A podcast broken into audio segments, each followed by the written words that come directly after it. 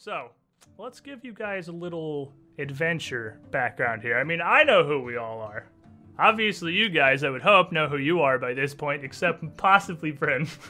I mean, this Fuck. isn't Strange Aeons, so I do know who I am. that is accurate. You don't have amnesia this time. You do know who your character is. great. That is a step up from the last one. Uh, so we've got a kind of a mixed group here. We've been playing over on my channel on Twitch for I don't know two and a half, three years of streamed Pathfinder. Uh, back before we had the advent of the cool Paizo modules on Roll20, and we had to do everything by hand, and it was just a giant mess all the time, but it worked. uh, we've done. Uh, we, we got started with Silver Hex Chronicles way back when, just as an intro, back when Shemu thought Pathfinder was a video game. I did. I can't. I really did. I I feel terrible about it, but, But did. now it is a video game. Kingmaker. Yeah, it, Kingmaker is it is actually a video game now. It's That's come true. full circle. You are at this point right. But we've done Dragon's Demand, we've done Skull and Shackles, we've done Strange Aeons, and now we're coming around to settle on something a little more RP heavy with War for the Crown. And it's an interesting change coming out of the Lovecraftian circle of despair that was Strange Aeons, where just everything is terrible all the time. What a dark journey. And now it's just most things are terrible most of the time. So, our heroes here are citizens of Taldor, a great and powerful nation in the Inner Sea region. But of course, we wouldn't really have a campaign unless things were going wrong. And the kicker for us was the Exaltation Day Gala. It's a once a year festival celebrated not just in the nation's capital of Oppara, but countrywide. It's a, a huge huge event for everyone. It's all about potential. The potential for prosperity. Anyone in Taldor can make a name for themselves. Peasant, aspiring aristocrat, merchant, fiefdoms, dukedoms, duchies. Those are beyond the no man. And that's exemplified in this day where a randomly selected commoner, sometimes for their abilities, sometimes for their renown, or sometimes just out of a hat, is given official titles and land and ascended to a proper noble among Taldor's ranks. Well, that happened. Our our good friend Calbio got to be a noble for maybe five seconds before the Grand Prince Stavian betrayed him, his senate, and his country in a truly insane assassination, a slaughter that started with poor Calbio, exalted peasant, bless his little peasant heart, and ended with 70 Senate members dead in the hall of government in the nation's capital, and our heroes here scrambling to pick up the pieces. So why don't we go down the list here with some introductions? I'm literally just gonna go in the order. Let me reach all the way over here. I'm gonna go in the order it's decided to list you across the bottom of the screen. That's my random. Baylor Landless. What's up, buddy? Who are you? Why are you here? What do you bring to this group? Belor is a half elf wizard. He's was part of a noble family, but no one in his family ever married an elf. So a little bit of an embarrassment on the family that he Not exists. really, not really supposed to be there. no, no, there's if, if, if you take a look at things real hard, there's just something wrong there. So most of his life, his family didn't really want him being shown off much. And early on, he had a knack for learning, so they said, hey, you can go learn anywhere but here. And that's actually not uncommon in Taldor. Uh, that is the fate that a lot of half elves in this country share, because, like Baylor, their birth is eh, kind of a scandal. Their existence is a scandal. So basically, to keep him quiet and out of sight, they paid for him to travel around the country doing what he wanted, which what he wanted was learning. pretty good, ended up as a wizard, and now getting on in age a little bit, decided to get into politics more, put in put some of that knowledge he had gained over the years to work. And apparently it's just a really bad time to get into politics right now. yeah, it was Uh, not the best time to try that one out. I, I mean, I mean, it, like it depends on how you look at it. Definitely The. There's a lot of vacancies. But yeah, there's a lot. There's a lot of space it's a great up. time to be an aspiring politician. Exactly. so many seats. It's just a land of opportunity for Baylor right now.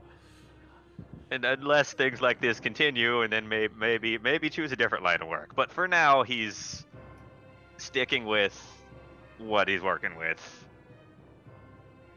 Yeah.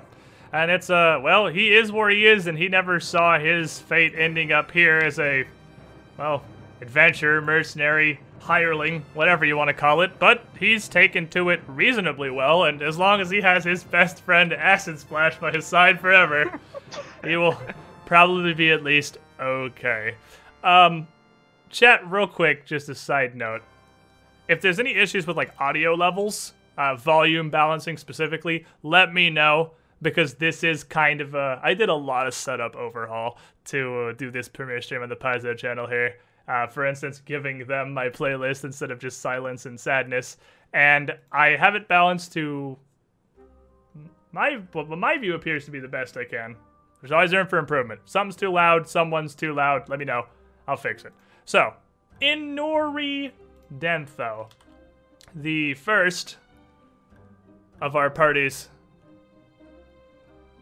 Uh, oh yeah, that was for some reason I, I really saying it. So first of our party's two female characters. What brings you to the by a table? dude, obviously. Of course. Sounds Yeah. it's more interesting that way. Absolutely. So I just I wrote a quick little synopsis. Hopefully get it all in there. Um, Okay. Okay, so Anori is a blade-bound magus and a bounty hunter of a little over a year now. Having taken up the family business after her fam- famous bounty hunter father was mur- murdered. Boy, that's a typo. No, We can't see it, so just keep reading it. it's a typo for me. Anori, armed with her father's sword and partner Ciaran, a powerful sentient black blade. She finds herself in possession of the man who took her father from her. She now forge, forges forward into this war for the crown, now allied with Princess Eutropia, in hopes that one day she will be brought close enough to exact her furious revenge and bring this murderer to justice. That about Yep. sums her up, I think. Yeah, that seems pretty accurate. And her father had, of course, told her at some point that there was something about her sword and she inherited it. But she'd never really known it to be anything other than, well, just a regular, lightly enchanted longsword until pretty recently. And the events of the Exaltation Day massacre kicked off not only the war for the crown itself and surely a new era for Taldor, but also the latent personality locked away in Ciaran. Yeah, he's got a little bit of a little bit of a twang. This is a bit of a, Swag. bit of a mouth. They, I mean, they work together. They just don't necessarily get along. work in progress. They're they're doing their best. They're doing their best. All right, Nell Stalwart. Uh, I believe at current moment the only official nobleman in the group. I do believe so. What brings you to the table? I'm trying to remember actually where we left off. I- I'm a little frazzled at the moment.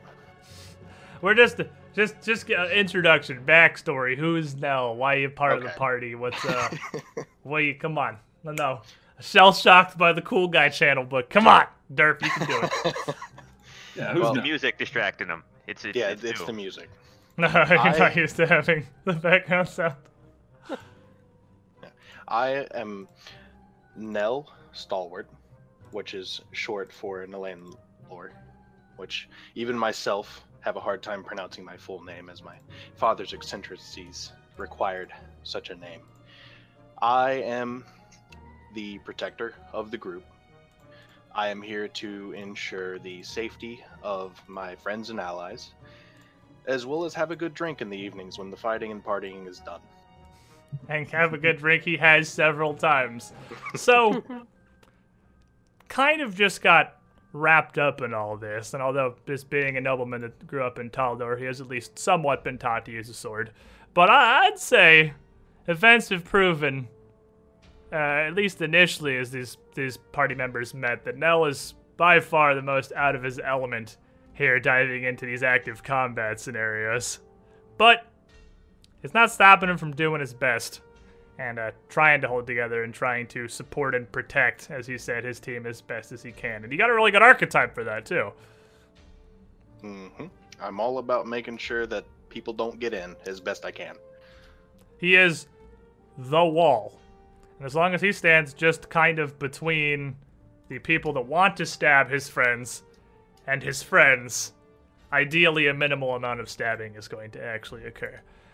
So, our newest addition here, Kahina, is an agent of a characters we will get to shortly, and actually does not really know the rest of the group. She is kind of the wild card here. She is just very recently been introduced to them. But who is your character, Mr. Shaw? So, uh, Kahina is uh, the daughter of Garundi merchants who uh, took up in Taldor and have done business with the royal family supplying the army for many, many years. So they became uh, aristocrats, nobles in Taldor society. Um, but lately, with things being shifting and moving, um, they fell into disgrace, uh, especially with uh, Pythareus, who is the leader of the Taldor uh, army. Um, and so Pythareus's uh, words and deeds have set uh, Kahina's father in jail and sent most of her uh, family uh, packing back to um, uh, Orsini. Uh, across the- Osirion. Ors- yeah, sorry, my bad.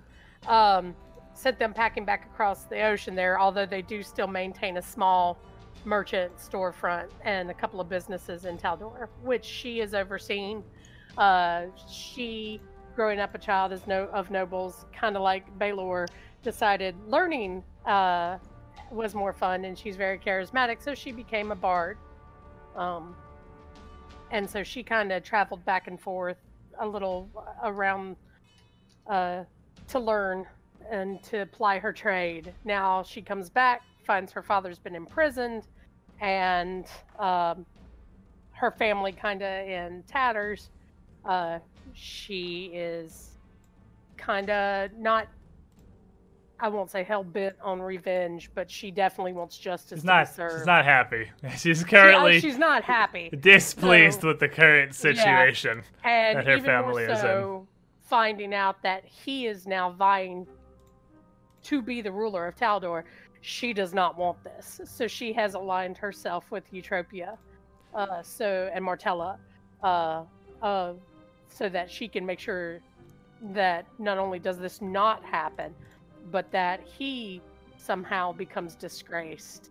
And, And we'll, uh, we'll get to who those people are in a second yeah. because I know those are names that don't mean anything to anyone unfamiliar with the adventure Yeah. But But yeah, she's new. She doesn't know these people yet. what but- we have here as an icon may actually just be the concentrated essence of worshiping Shelyn. Um, she does. She does. with Shelyn. the super multicolored, incredibly vibrant outfit and the actual glaive. I I really don't think you can get a whole lot more of a Shelynite than that. But that's okay.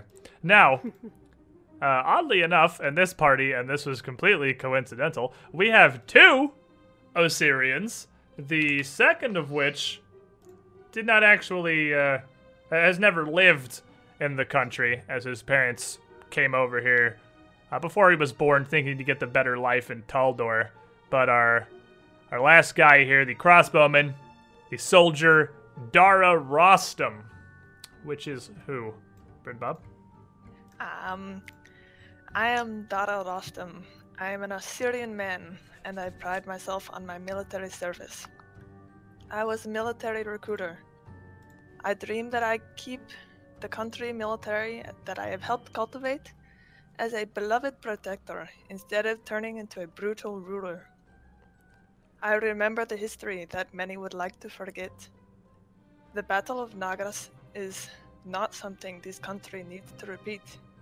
I believe the princess will lead us in the right direction. I love the accent. I love the effort you're putting into Can I the just accent. go back and do by mine the again? way. Jeez. Yeah. you know, no, don't don't be mad at her because she has a cool voice for her character, Shenmue. That's not her fault. My voice But- naturally I didn't know we were doing the accents yet. Okay. Well, whatever you want to do. Everyone else presented in their player voice, but I'll I'll definitely give Brimbob today's brownie points for presenting in your character's I, know, I voice. feel She's, like I just got posterized. she's by going for it. I mean, the good news, none of you have to follow that, so you can at least Oh, I see Just- how this is. Put her on last because she's about to bury us. I get it. So this is our this is our group. This assembly of people of various minor fame. Uh, a nobleman from a not incredibly well off, like far from the top end of Oppara, but good enough upbringing family with enough clout to bring behind him. A renowned bounty hunter, uh, a an agent from the shadows working for a spy master. Uh, we've got just a very, very well practiced and uh, known and liked half elf wizard. And we've got a soldier, the face of the Taldan military's recruitment drive for some time around Oppara. All brought together by two people. Two names that you've heard briefly Lady Martella. Lady Martella Lotheed is how they all met in the first place. Now, they don't know a whole lot about this lady, other than that she called them to help her out at the Exaltation Day Gala before it turned into the super murder party uh, with much more mundane tasks. Trying to push through a vote, because the Exaltation Day Gala is not just about what any man in Taldor can achieve. It's not just about ascending to noblehood. It's about the nation as a whole moving forward and progressing. And that happens with a vote, the opening of the Senate for that year, and they all convene in the hall. Unfortunately, perfectly ripe for a mass murder if the emperor decides he hates everybody. But this year, the issue at hand was incredibly major. It was how primogeniture is dealt with in the main royal bloodline, the ruling bloodline of the country. You see, previously, and technically, maybe still for now, only male heirs could take the throne. There could only be emperors and grand princes. There could never be an empress or a queen. This year, Princess Eutropia, here on the cover, gigantic, glorified for you, sought to change that.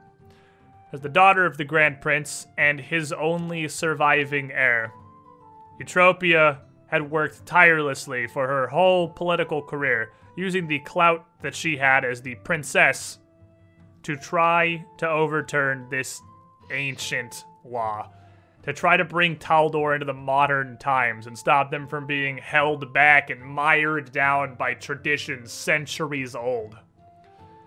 Martella agreed, and she hired the group to arrive at the gala and do some various under the table tasks for her to try to ensure that this vote passed at this new form of primogeniture where anyone could inherit the bloodline regardless of gender would go through.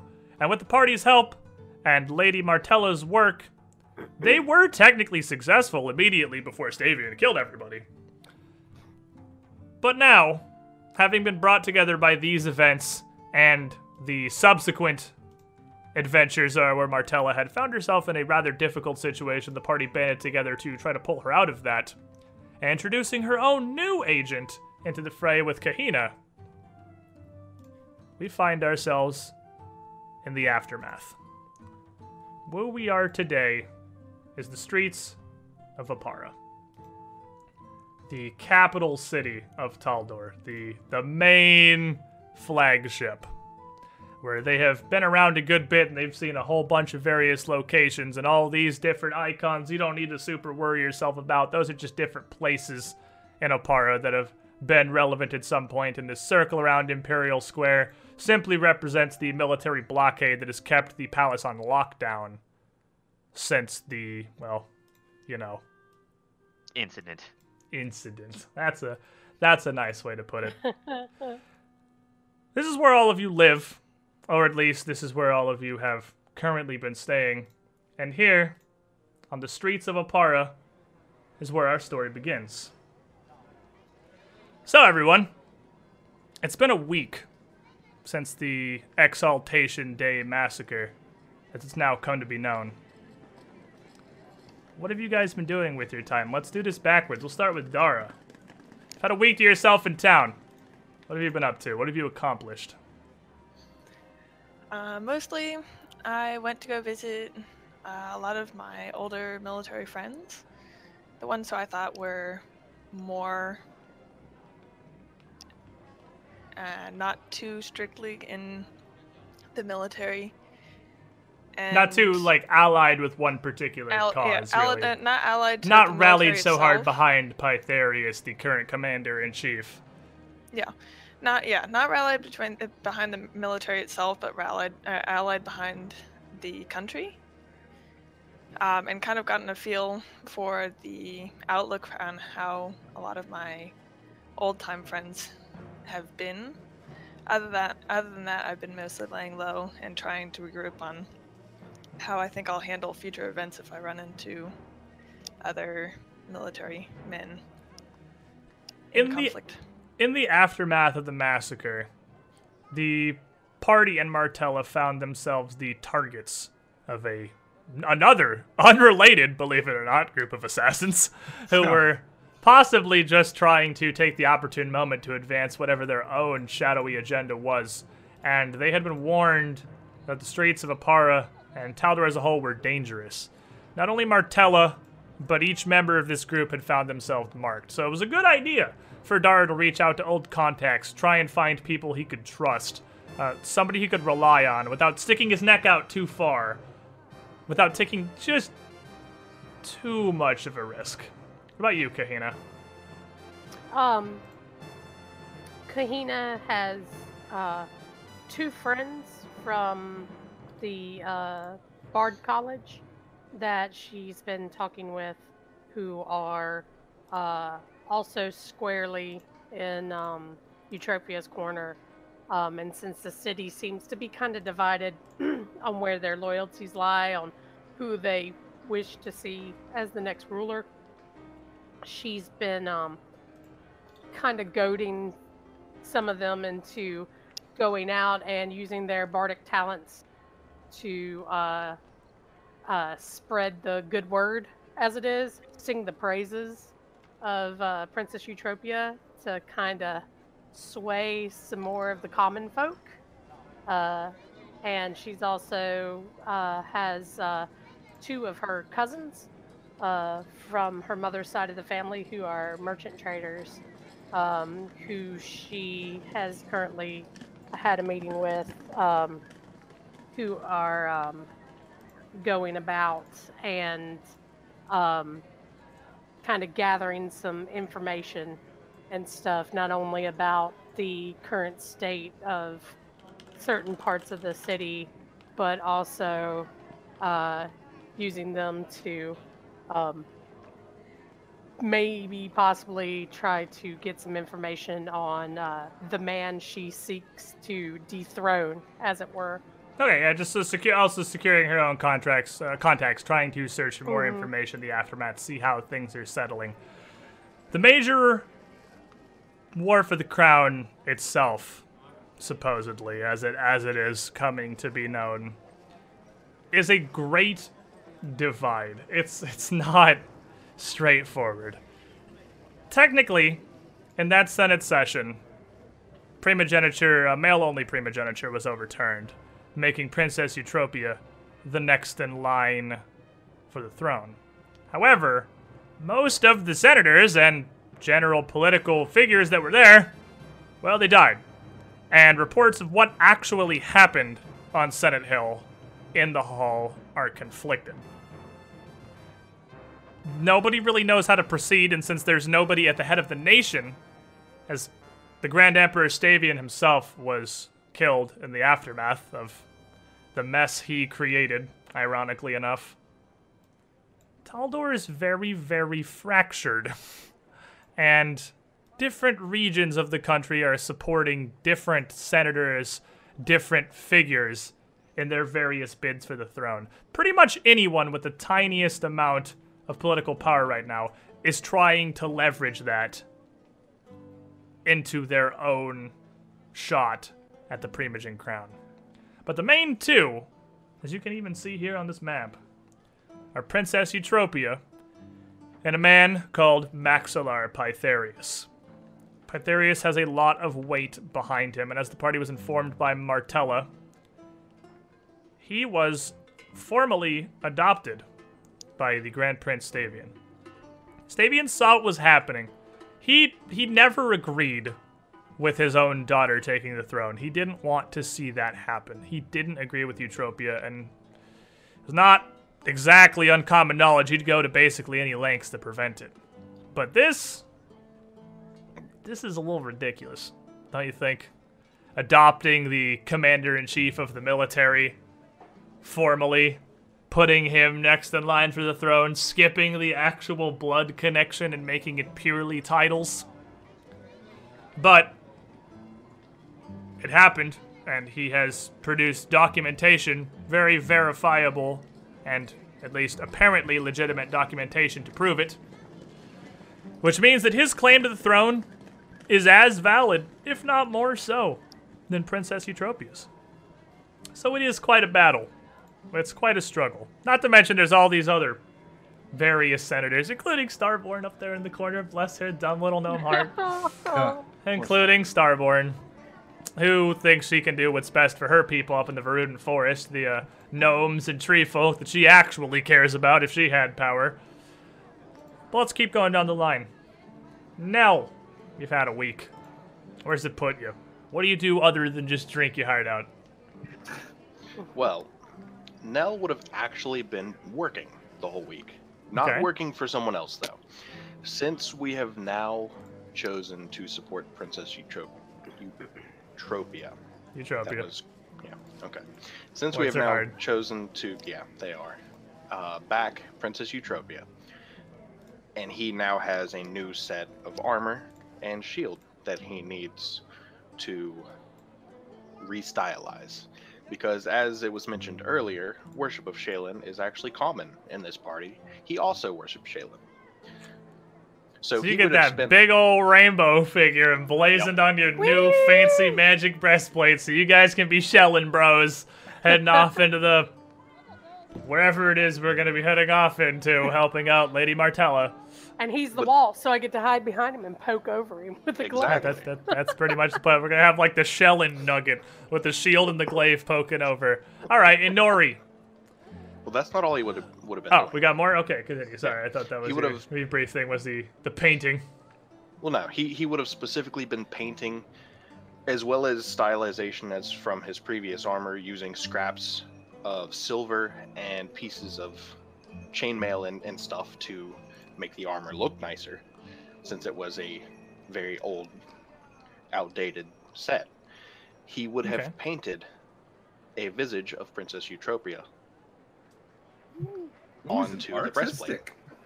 We're going we're going with the direct approach. All right. Very going to visibly throw his weight behind the candidate he supports here as he tries to put Eutropia on the throne or rather stop anyone else from claiming the throne. That's that's admirable. Taking your own cause, putting your neck out. Making not even not even a hint of subtlety. That's the most Nell Stalwart thing I've ever heard of anybody doing. There is no subtlety here, only wall. All right, Inori. I know you were concerned about the White Raven up here in the uh, the northeastern part near the Crowns Gate district. Your bounty hunting agency is not exactly in the best part of town. And that's even in good times. And this here, what we've got is is pretty far from the good times. So, what have you been doing with your week? Well, as you said, yeah, she wants to get back to her shop, as she calls it, the White Raven, uh, Mhm. where she runs uh, the business and where she basically lives. Um, now, with a newfound amount of money and uh, a newfound respect for the, the, the business, you know, because when you almost lose something, it's that's when you realize how much it really means to you. Hmm. She wants to uh, use some of that money and start trying to fix it up and try to get back to the normal routine that you know, even though it's almost impossible to do after everything that's happened, you know, run some jobs, collect some bounties, fix up the shop. Maybe I mean, hire you- on some sure, the guards could use your help at this point. With the, Yeah, uh, probably. There's No, it's not exactly a lawless wasteland in Oppara because for the most part business is going on as usual, but still they're I'm sure very occupied with still dealing with the aftermath of the massacre. Bounties might be even a bit higher than usual. good business, growth industry. And so you're Uh, just trying to make sure all your eggs are in order. But continue, I interrupted you. No, it's you know that trying to get back into to normal, you know. Um, and whenever she gets time, try to have some of her people that she- contacts she knows in the under Opparan underground to dig up some stuff on a certain name she heard, Oh, really? What would that name for. be? Milan Jareth. She was Interesting. for in, uh, anything she could find on him, but while trying to stay, you know, off the channel so no one would pick up that she's really asking around. So as we had discussed briefly during a character intro, Inori is very dedicated to finding whoever killed your father. A noble, if somewhat cliched goal, but we'll give it to you because you've got a fairly good reason for it, and we have the interesting wrench that you have an intelligent sword. Your father's intelligent sword that he definitely had at the time. So, it knows. It gave you the name. But CRN has been mildly uncooperative overall. But it does seem like, at least now with these mo- recent trials that you and this entire nation's been thrown into, it's starting to warm up to you a little bit. Maybe your own sword may actually end up helping you at some point down the road. Maybe. You just had to earn its approval first. All right, Baylor. I'm sure a week of downtime is much more appreciated by the wizard who wanted nothing more than to sit in a local senate after having to fend off uh, assassins with a contract for his head. Not really what you were after when you agreed to help Yeah. Lady Martella. So what have you been doing with too your old for this time? stuff. It is way too old for this. Well, he's been more sticking to what he knows.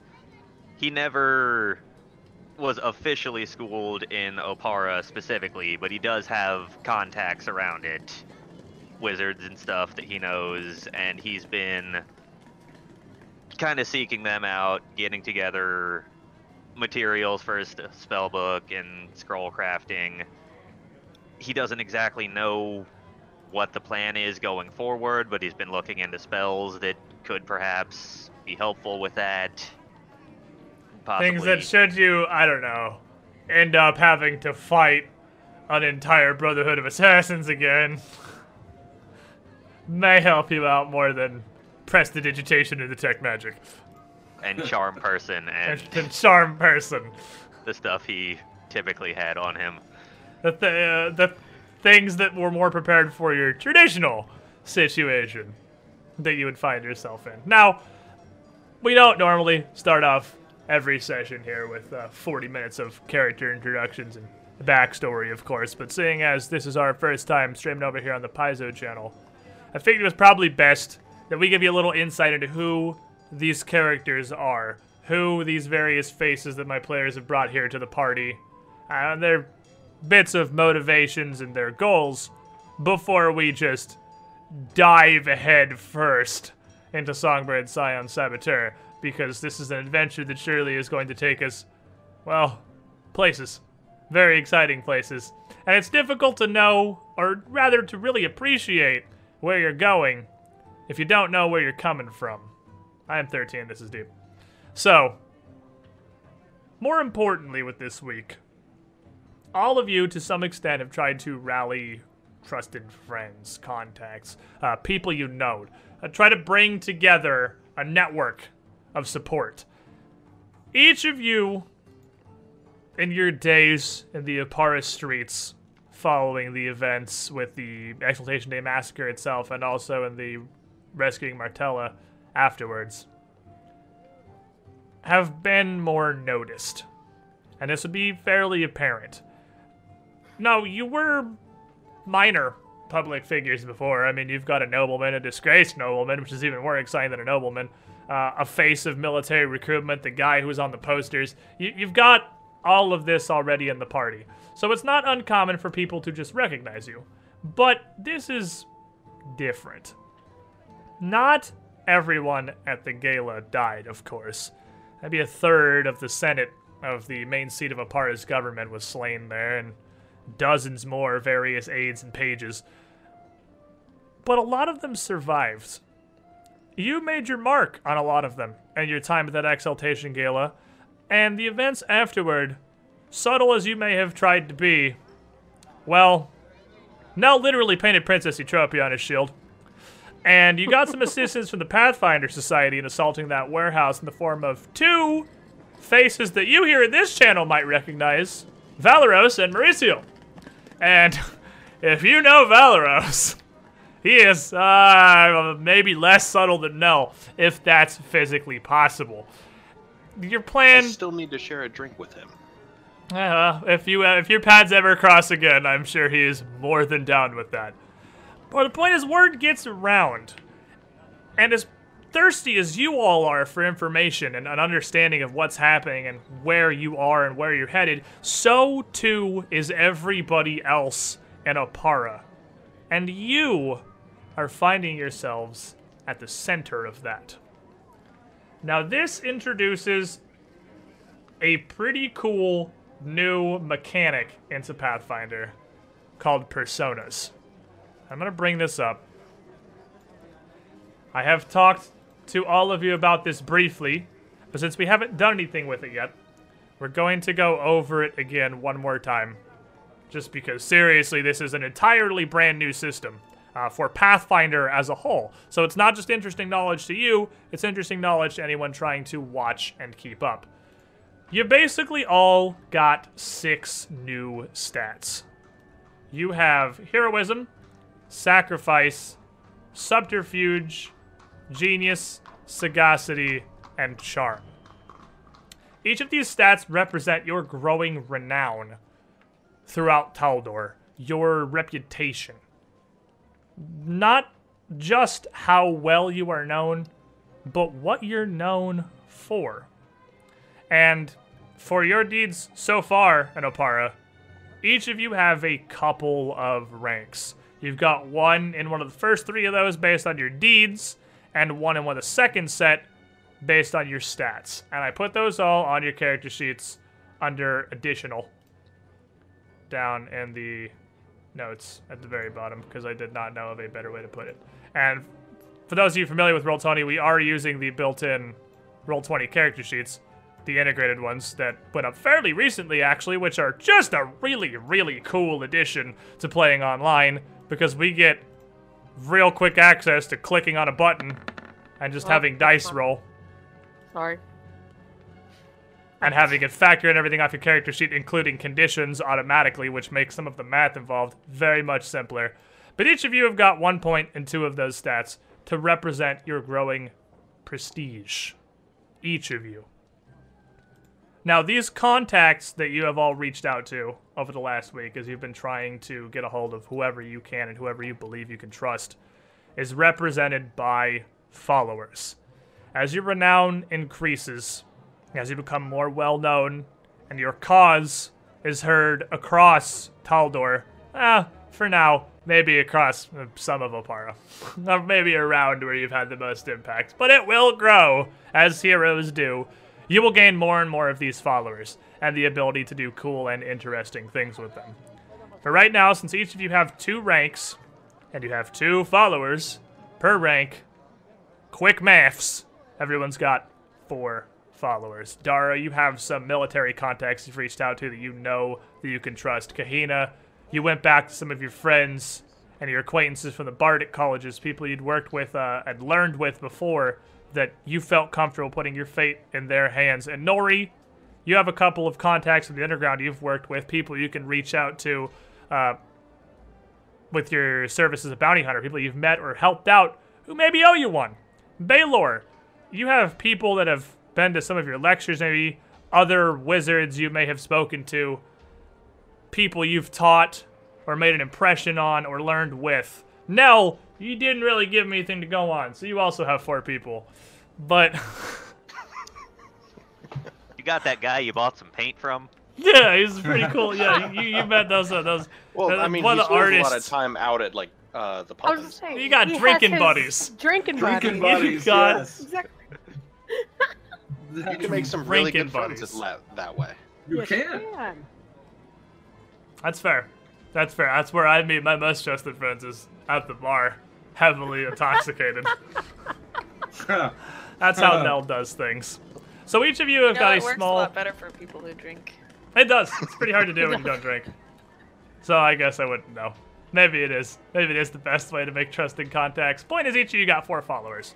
So over the course of this week, following the events of the Exaltation Day Massacre, you get what is called one persona phase. And again, this is a brand new mechanic. Now, with your persona phase, you can do one of two things. I'm going away from the mic for a second. I turn Brent up so she can be heard a little better. You can do one of two things. You can either spend the time developing your own persona, and I think with the threads you've laid about the reaching out to more military contacts or friends from the Bardic colleges or associates from bounty hunting or whatever, each of you is pretty well set to develop your persona with this first phase. Now, how this works is you pick one of those six stats heroism, sacrifice, subterfuge, genius, sagacity, charm, whichever one you want. You can bring one you don't have up, or you can add an additional point to one you already have. But you are going to try to do something in order to continue to grow your renown. And there's a list in here of things that you can do. Uh, for instance, for sacrifice, I know Nell has a rank of sacrifice. He could spend some of the time, uh, in addition to getting this work done with his breastplate and his shield, this new heraldry, and drinking, performing some charitable acts, inserting himself into the people around Oppara and just getting his face out there. Maybe not even intentionally to rally support, but regardless of his goals, the results are going to be more people believing in him. Now, each of these actions requires a skill check. A skill check is going to be harder the higher rank you're trying to go to. It's more difficult to raise a facet from 1 to 2 than it is to raise it from 0 to 1.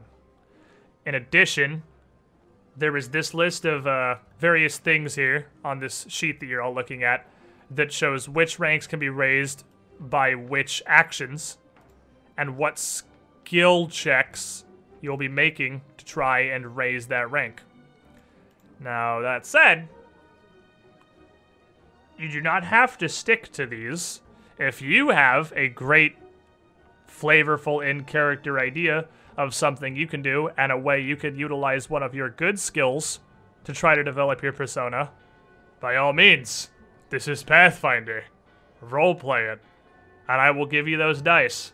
But if you think I'm going to let you use Intimidate to raise all six of your skills, you're wrong, and you're going to be sad. So, Baylor, first persona phase. What do you want to do? I believe it's what you were talking about before. I'm gonna give a lecture. That is one of the uh, actual things on there. That's just given it as an example, even. It's perfect because that's exactly what you would do. So he's going to head down to one of the local wizarding colleges and speak.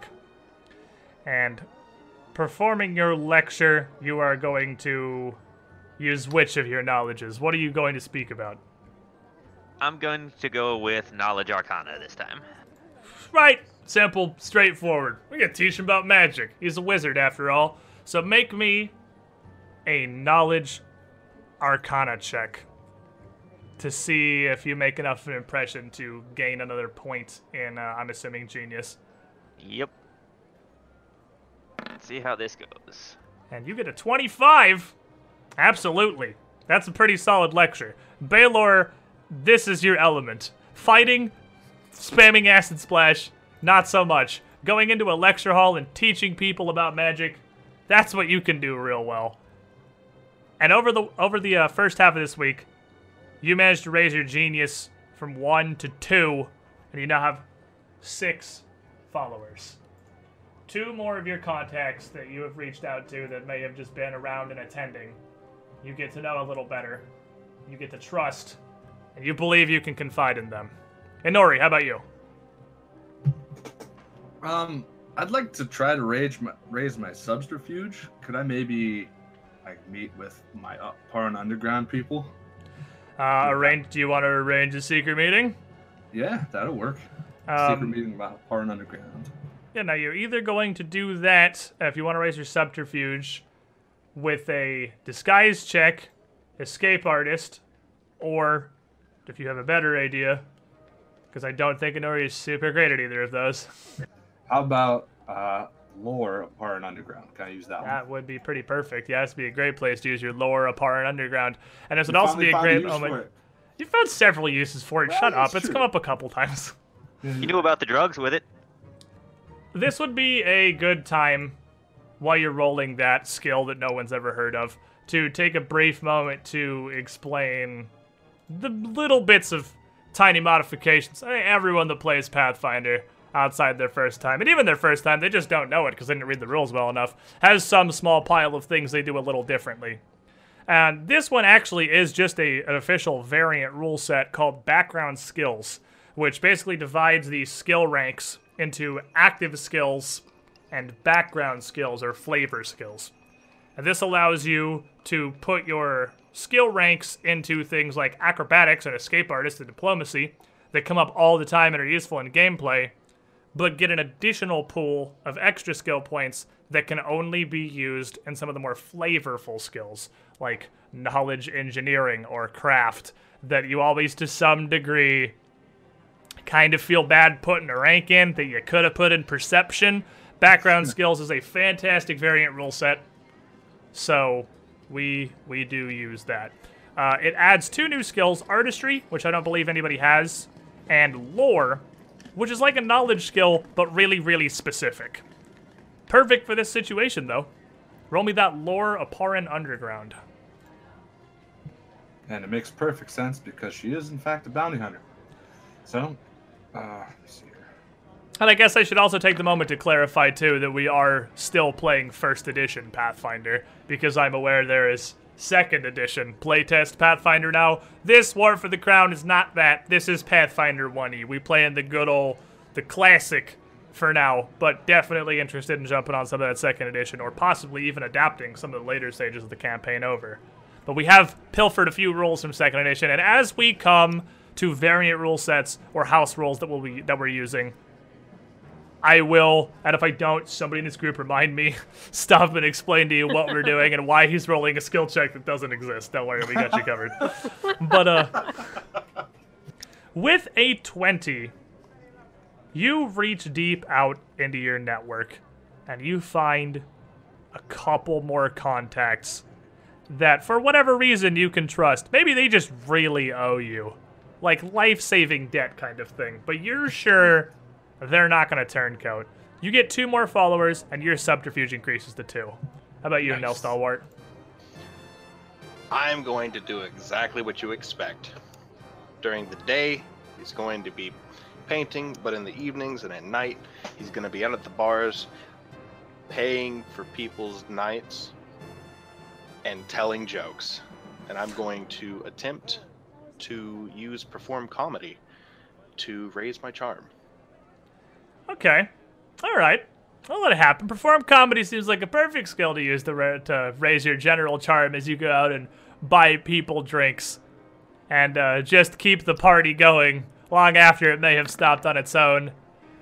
But uh, with a 17, you're quite an entertaining guy.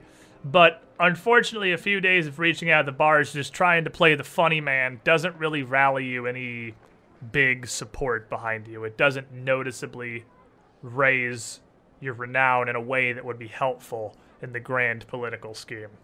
Unfortunate. Kahina, you're up. Um, Kahina uh, is going to use some of her friends from the Bard College, and uh, she's not going to organize a party, but she is going to organize a show. Ooh, okay. So she's a going to- she's going to organize a performance with her and her friends, uh, putting on um, a play. Um, so she is going to. I will use perform oratory, What are you trying to raise? or or or I'm trying to raise my uh, my charm. So I guess I could use diplomacy too. So Uh, yeah, I'll, you could literally just. I would let you just use the regular organized party thing for this. Okay. And you just. Uh, your party is just a performance with you and Mhm. some of your fellows from the Bardic College, from the Kitharodian Academy, or whatever it is you went. But ah, similarly to Nell, rolling a three on the die, unfortunately, giving you I a did. total of a 16. That's enjoyed. it wasn't a one. they appreciated it.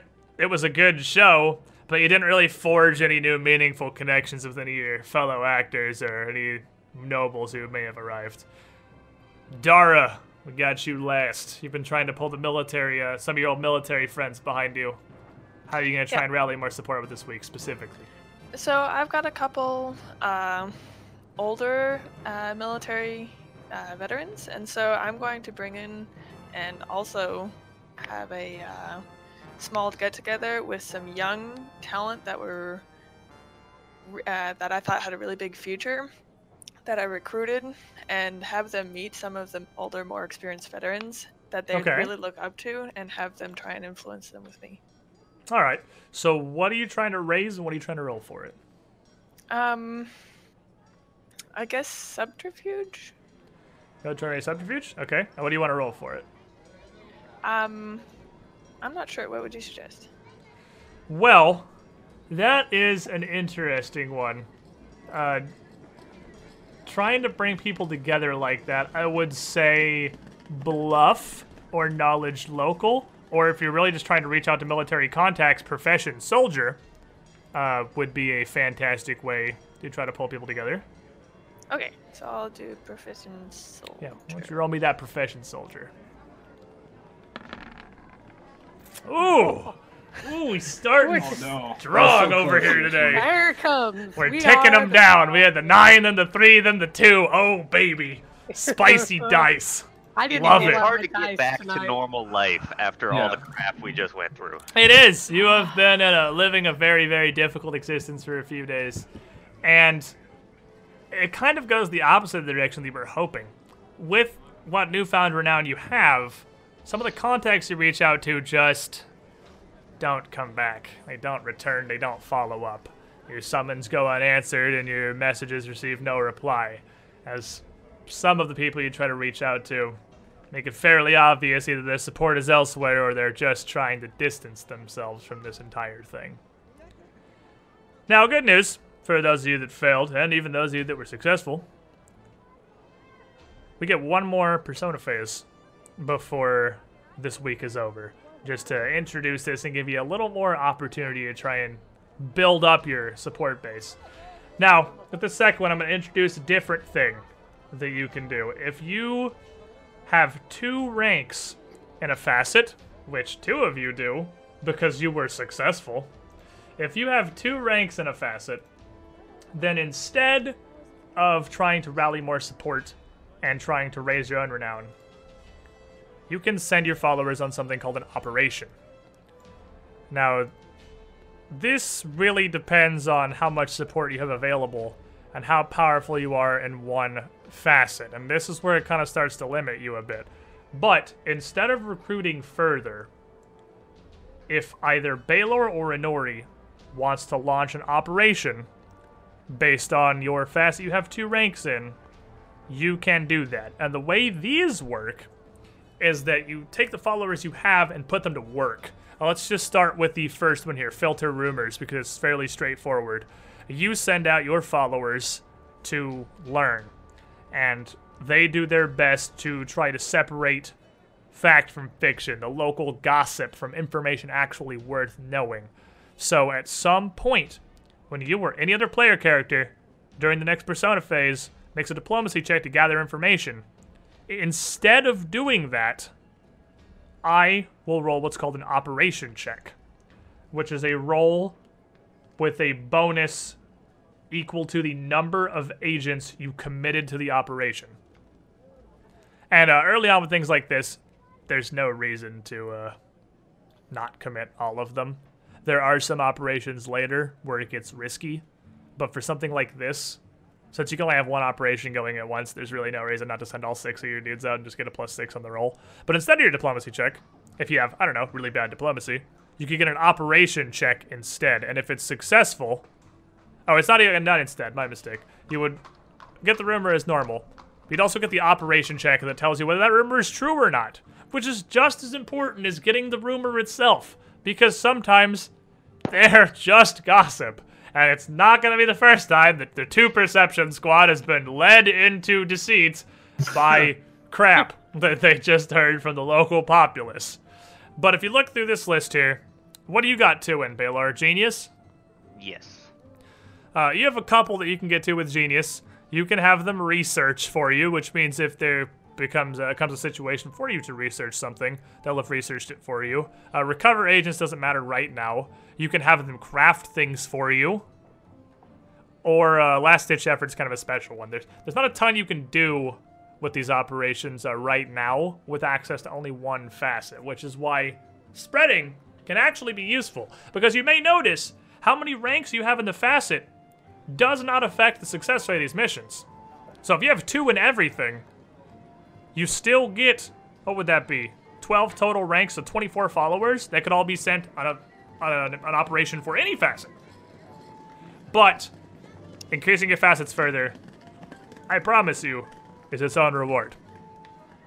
Uh, further beyond two, as you will just continue to get better and better things as you go on. So you've got options, Baylor. You want to try to develop your persona, or do you want to launch an operation? I will tell you. Since that first persona phase, I kind of pigeonholed you into developing. A for the just the experience of rolling some dice, and B because you didn't really have an opportunity to use it. If you do an operation here, this operation will persist through the first section of Songbird Scion Saboteur. Even after you leave Oppara. Up to you. I still want to work on developing mine. Probably a good idea. What do you want to do this week? And there's nothing that stops you from doing the same thing again and just giving more lectures. But of course, as you're trying to increase your genius further, you're gonna have to roll better. Now, the last thing I'll tell you real quick is you can't have more ranks in one facet than your character level, so you currently can't go above four. And you can't have more total ranks than twice your character level. You're not really in danger of hitting either of those right now, but just keep that in the back of your minds. You got some limits based on your level in there, but go ahead and tell me what you're gonna do. I'd like to give another lecture, but this one possibly more complicated than the last. Okay. All right, sounds good. What knowledge are we using? Well, I have Pragmatic Activator, which lets me use my intelligence to use magic device rather than using charisma for it. So you want And I think a more hands-on kind of demonstration. Or you want to just talk about literally about the ability to activate items through sheer understanding rather than your own personal force of magic or kind of innate power just knowing exactly how to apply your own magic to a thing. Okay. I'll give it. I'll, I'll give it. I'll give it. You want another genius rank, I'm assuming? Yep. I'll give it to you. Roll me that use magic device check. 25 again. Real consistent here on the dice. And that's pretty good. That'll give you two more followers, bring you up to eight and a third rank in genius. And boy, do we want to tell him what he's won. You're pretty well known at this point. That is something very few people can accomplish. It is incredibly uncommon to have the ability to activate magical artifacts through sheer understanding and practical application of your own arcane magic. That's not something people can do. And with this, you have gained enough renown for a new benefit from your three genius. So at some point before the next persona phase, and it refreshes every persona phase. So if you want to write this down as a once per persona phase ability, wherever you decide, you can leverage your renown, your giant wizard brain, for a bonus to a skill check. Actually, you can get a plus two that you can just pull out of your pocket for any knowledge check once per persona phase. Before you roll, or can you tack it on after if you like botch it? You know, it technically says, let's go with as written. You gotta announce you using it. So if you really, really want to know something, you gotta throw it on there. I was thinking it'd be cool to give it to you after, but let's stick to at least some degree of rules as written Pathfinder here. Rather than just going out the window immediately. Hey, I've never played this system before, and it's gone. No. so you gotta do it um, after you've rolled, but before I told you if you were successful. How's that? So I can't turn it into a success. But if You I can. feel like I, well, I, but well, I can't know that I failed and then right, turn it into a right, success. right, right. Right. So you can roll, and if it's really important knowledge, and you roll a four, and you end up with what does that give you, thirty-nine or whatever, with your ridiculous knowledge, and you really feel Uh, like you needed a, it a was minimum thirteen. and you feel like it was DC fifteen, you can drop that plus two before I tell you if you're successful or not. Okay, cool. Inori, Um, I would like to try and maybe raise the other skill, the the genius one that I have. okay. So bring them So- both up is the idea. You, uh, you, do you have, gen- oh yeah, you do have genius because you are still a magus and you definitely had int. Fair enough. Uh, all right, so what do you want to do? Because I'm assuming you probably don't bring, go to give lectures. No, no, exactly. Probably not what you're after. Reading this one, it kind of makes sense. Uh, research. If I could have them research, you know, my my target, that would be pretty beneficial around. That would definitely help you out. All right, so you're gonna do a little bit of research. What are you rolling? Ooh, that's the trick, huh? Because it ain't a Power and Underground, not this time. No, I'm letting you use that not, for both. Not this time. No, I can't use that for this one. What do I roll for genius? I think if Uh. you're trying to do some research, like a, a knowledge would be good. Or if you're trying to send them to learn something about this Milton Jareth, I might give you diplomacy or bluff. The ones that come to mind for me. Mhm. Uh, I, I could do diplomacy. All right, give me a That'll work. diplomacy check. This is raise your genius to two, right? Uh, yes. Okay. 25. We got all the spicy dice on two people here. And up you go, also getting two new followers and going up to two in Genius. So you, for later Persona phases, you now have access to Genius and Subterfuge operations. Now, you want to do better? You gonna keep trying to be funny? I actually would like. Yeah, I'll, I'll keep being funny. I'll, I'll All right, funny guy, give me that for later. profession comedy. I Do think better. He's funny over here. Look at this funny guy thinking he's funny. This funny guy, is gonna tell. He's some not funny, funny at all. You're not even remotely. Get boo, boo, boo him off the. Hold on, I have They laugh because I'm paying for their drinks. Boo him off the freaking stage.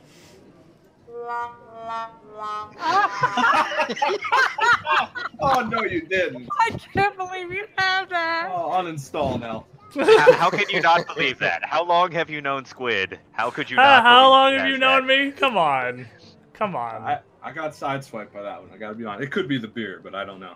So, some of you astute viewers in both the audience and the party may have noticed the, you know, background sounds of Oppara behind us. It's not just a music playlist. Uh, we have got something, and this is new and exciting. I didn't know about it until Dan, who I'm going to give full credit for introducing me to this, showed me what might be the coolest thing that exists. It's called Syrinscape and it is a giant fantasy tabletop soundboard. And Nice. That is- I have access to so much potential here. I, I can find something for basically every situation. So not we don't just have background music now. We have this ambiance. We have the people of the of the streets. We have the town of Oppara around us. We got that immersive hit there. How cool is that? pretty cool. I think It's it's, pretty great. cool. It's pretty cool. Syrinscape's pretty dope. Anyway, Nell sucks. Kahina. Okay. So, all right. I was thinking maybe sabotage opponent, but instead of the sleight of hand or the stealth or the subterfuge, I still want to raise the charm. So th- this says you cunningly set one of your opponents up for a fall, perhaps causing one of his shameful secrets to go public. What if the secret wasn't necessarily true? But I think that's the idea of really sabotage bad? opponent, yes. Yeah. I am So- unclear on how you're raising charm with this. How are people knowing you as being more charming? Like Um, dunking or I mean, somebody. raising subterfuge. Not. I'm sorry. oh, raising subterfuge. Okay, using no, bluff because it's not necessarily true. I'll give it to you. That's Okay. that's good. That's good. I was like, I'm unclear on how you're getting more charming. No, I meant subterfuge, but using Alright. bluff instead because I'm good, making alright. it up. Roll me that bluff check. Ooh. Oh no! God. Oh Oof. no! Oof. It's just, it just hurts, man. Oh, that hurts It me here. I think it hurts. after Nell. Hey, hey, I- babe, air high five, bro. Yeah. In case anyone was curious, Ah, the D20 does have a one on it. One of the sides on a D20 is is the hot, spicy Uno. And I like Mistress to find that hot spicy Uno more often than not. She is still the one. I'm still the one. Shemmy, what was that song? You are the one. Dara. Some things never change. Dara, please redeem yourself. it can't go down like this. Okay, so I am going to go to a bar that uh, I know that two kind of on the fence uh, military guys go to, and they hold their cards really close to the chest. Okay. And I am going to try and get the uh, subterfuge again, and roll a um, a sense motive. Okay. So you're trying to get your subterfuge up to one, right? You don't have subterfuge Yeah. right now. Okay. So roll me that sense motive check as you show up to meet these people. It's just, oh, it's just I feel it in my bones. You hate to watch these things happen. You just hate to watch them happen. Well, two people got two extra ranks and are, I mean, now Baylor and Inori are having a great time Wow. growing Why their does this renown, feel like the gala all over again? growing their, Only in growing their pace. And Nell, Kahina, and Dara, well, Nell and Dara aren't really used to this kind of face, is kind of trying to rally a support base. Kahina, you would think would be, but maybe she's just a little camera shy now that so much is on the line, and you got the fate of a nation at your feet here. But with that, that wraps up our week of downtime. At the end of this week, each of you at your various homes, residences, shop, possibly also the uh, Inori's shop if you're Dara and you're hanging out there sometime, you would have a messenger reach you. His words were pretty simple. He needed you to meet Lady Martella at the Porthmas Club. This is a new icon I have added the Opparan map here that we did not have previously. Up here in Erodin's View, who's got knowledge local and might know anything about this fine establishment? Let's see Uh, about that. I have some. Anyone who wants to roll, go ahead. Let's just be what your character knows specifically. Nothing. Next. Much better. Um, no. Just brush over that. Nothing. I don't No. know that part of town. You you don't really. I mean, you, you kind of live down on Worldbreaker Hill, like not too far down from there. But I mean, you don't live a terribly fancy life. You're reserved. You're modest. You probably wouldn't have been to a place like the Porthmas Club.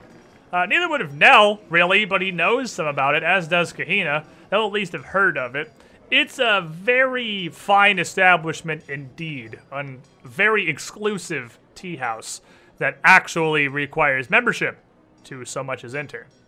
Understandable why Martella would want to meet you there, as it's just going to have a very much smaller and hopefully more private clientele. But you're to meet her there the next morning. And according to the messenger, you've been instructed to pack for a long trip through the country. Bring at least one fine outfit, a suitable hunting outfit, and at least one respectable mask or costume. Well, I need to go shopping. I think some of you do, in fact, need to go shopping. That sounds pretty important. That's a. I don't think you own most of those things. Once upon a time, Inori owned a nice dress, and well, Make it. yeah, I don't think torn that. apart by rats. Yeah, it was very, very torn apart by rats. That's uh, not really a thing that you have anymore. So you head down into the marketplace, uh, up near the, the Lion's Gate, down near the ports. You got merchants hawking their wares left, right, and center. It's Oppara, and regardless, business is still proceeding as usual down here. You've got all kinds of options and things you can get. So, what are you guys after? Because there's a few outfits you can try to get a hold of. There's various levels of fancy. Uh, most of you might, or some of you might still have your courtier's outfit that you had gotten before you headed out to the gala, but it goes higher than that. You can get a noble's outfit. There's royal outfits. I mean, it's just like tiers of really how much do you want to spend on what you would consider a fine outfit. A hunting outfit's another thing entirely. And a costume? The party, uh, you- you're gonna meet up for this? It would be a safe assumption that this messenger would have reached out to each of you. So, Sure. it'd be easy for you to gather together and go on one nice collective shopping uh, shopping trip to the Opparan markets. Who needs to buy clothes? So I have a question, Squid. I have an Do answer. I need to buy clothes because I come? I have already bought sleeves of many garments. That's pretty useful. Uh, The wearers Not- of these sleeves can, when she slips them on, right now. choose to transform the appearance of her current garments to any, Yeah? any Okay. other non-magical set of clothing. These new clothes fit her perfectly and are always clean and mended unless she specifically designates otherwise. that does It's a hat of definitely. disguise. Yeah, it's that a- only changes your clothes. Yeah, I mean that sounds exactly perfect. So I think you're pretty much good to go with your sleeves I and just mini need a garments. mask. I didn't know you Cool. bought that with your uh, with your character Is it- money. That's perfect. I did, cause I'm a bard. I Pretty got good my idea. Costumes. So the rest of you, who still has, who needs to get a fancy outfit? I do. It's I safe was to gonna go that I would have the girls, outfits except for the do that. hunting one. A uh, so if you want a courtier's outfit, Nell, you would surely have a courtier's outfit. Uh, that you could get. A courtier's outfit is like the lowest tier of what's considered fine. Probably. I mean, you could try to go lower, but like if she told you to bring a fine outfit, do you want to try to go lower? 30 gold for a courtier's outfit. If you want to go up to a noble's outfit, it's 75 gold. And then if you want to go real big and fancy, you can either spend more than that on just a fancier outfit or jewelry, etc. It's really it's clothes shopping. How fancy do you want to be? How much money do you want to spend on your outfit? I'm just giving you some generally accepted bars to hit here. Uh Baylor, what do you got? What do you need? Well, I do still have my envoy ring. Mm-hmm. Doesn't it have disguise self to have a noble's outfit on? It absolutely does have disguise self to put a noble's outfit on. My clothes. So yeah, you can use mean, that. I don't have other outfits, but for the fancy one, I Yeah, it does. got La- it lasts up to 24 hours too. Yep, and it matches the local nobility. So you, both Shaws, have actually got magical artifacts who will make them look way fancier than they actually are. so it sounds good to me. And Nori, what are you going for?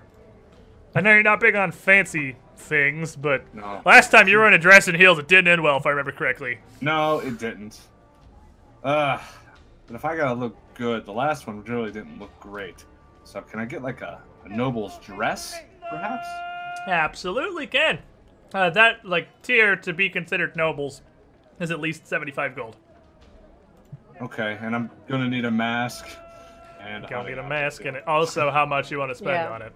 Um, I want it to be a, a, a pretty good. A mask can be anywhere from like I mean you can get like a Halloween party shop costume mask for like a silver. You could easily spend up to 50, 100 gold. Dep- It's again just how hard do you want to go on like a masquerade mask. What are you after? Uh, we just thought. Oh, there he is. Oh, Yep. there he is. What are you after? Discord Uh, did weird things. How about another 75 on a mask? Oh, that's. I mean, you, 75. You're going like gem studded, super fine masquerade mask. Like, we're talking doubles as fancy jewelry for 75. I want you to, again, we had this talk a couple times before, understand how much a gold is. because it's Yeah. easy to lose track of being protagonist in a Pathfinder story. A gold is a lot of money. A night in an inn is like five silver. Okay, gold- maybe 50 then. yeah, think of a gold as like fifty dollars. Like it's a gold is actually a lot of money. A seventy-five gold mask is just like a huge pile of gemstones. Well, she was kind of embarrassed with her dress at the gala and how it got shredded. And it's probably going to happen again, but she at least wants to look good doing it. Okay, so seventy-five gold into a, a very fine noble's outfit, and then how much into a mask? 50. Fifty. That's pretty top end of like filigree. Uh, very much done with like some gold and silver work and, and fine uh, emblazoned designs across it. Very, still a very, very fancy masquerade mask. Not as much a status symbol as a mask, but you're going for it there. All right, so you spend uh, 125 gold. And uh, whatever I need for a, a hunting outfit. So that, that's more really just what you want to spend on it. Just a kind of a traditional outfit to just just go out. You, you were looking at like five silver, a gold for just a more standard outfit.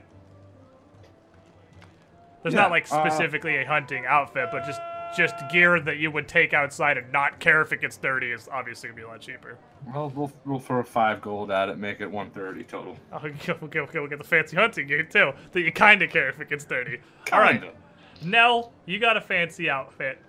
Uh, you at least have a courtier's outfit for sure. Do you want anything else? Well, I had a noble's outfit that I wore to the gala. Oh, you have a noble's outfit. Fantastic. Okay. Do you want anything else? Uh, I'm gonna buy a hobgoblin mask and Okay. hunting clothes. You got a fancy like costume hobgoblin mask. I like it. And some yeah, hunting like clothes. How much they is actually that? have a moving mouth. Oh, Uh, that's a I'm thing. only- yeah, yeah, it's an actual like, it's a figure goes over your head and it moves when you talk and stuff. Okay. That's real. Okay. How much is that? That's a. I didn't know that was a thing that Uh, existed. Five to ten gold. I'm spending seven for a nicer looking one. Okay, fair enough.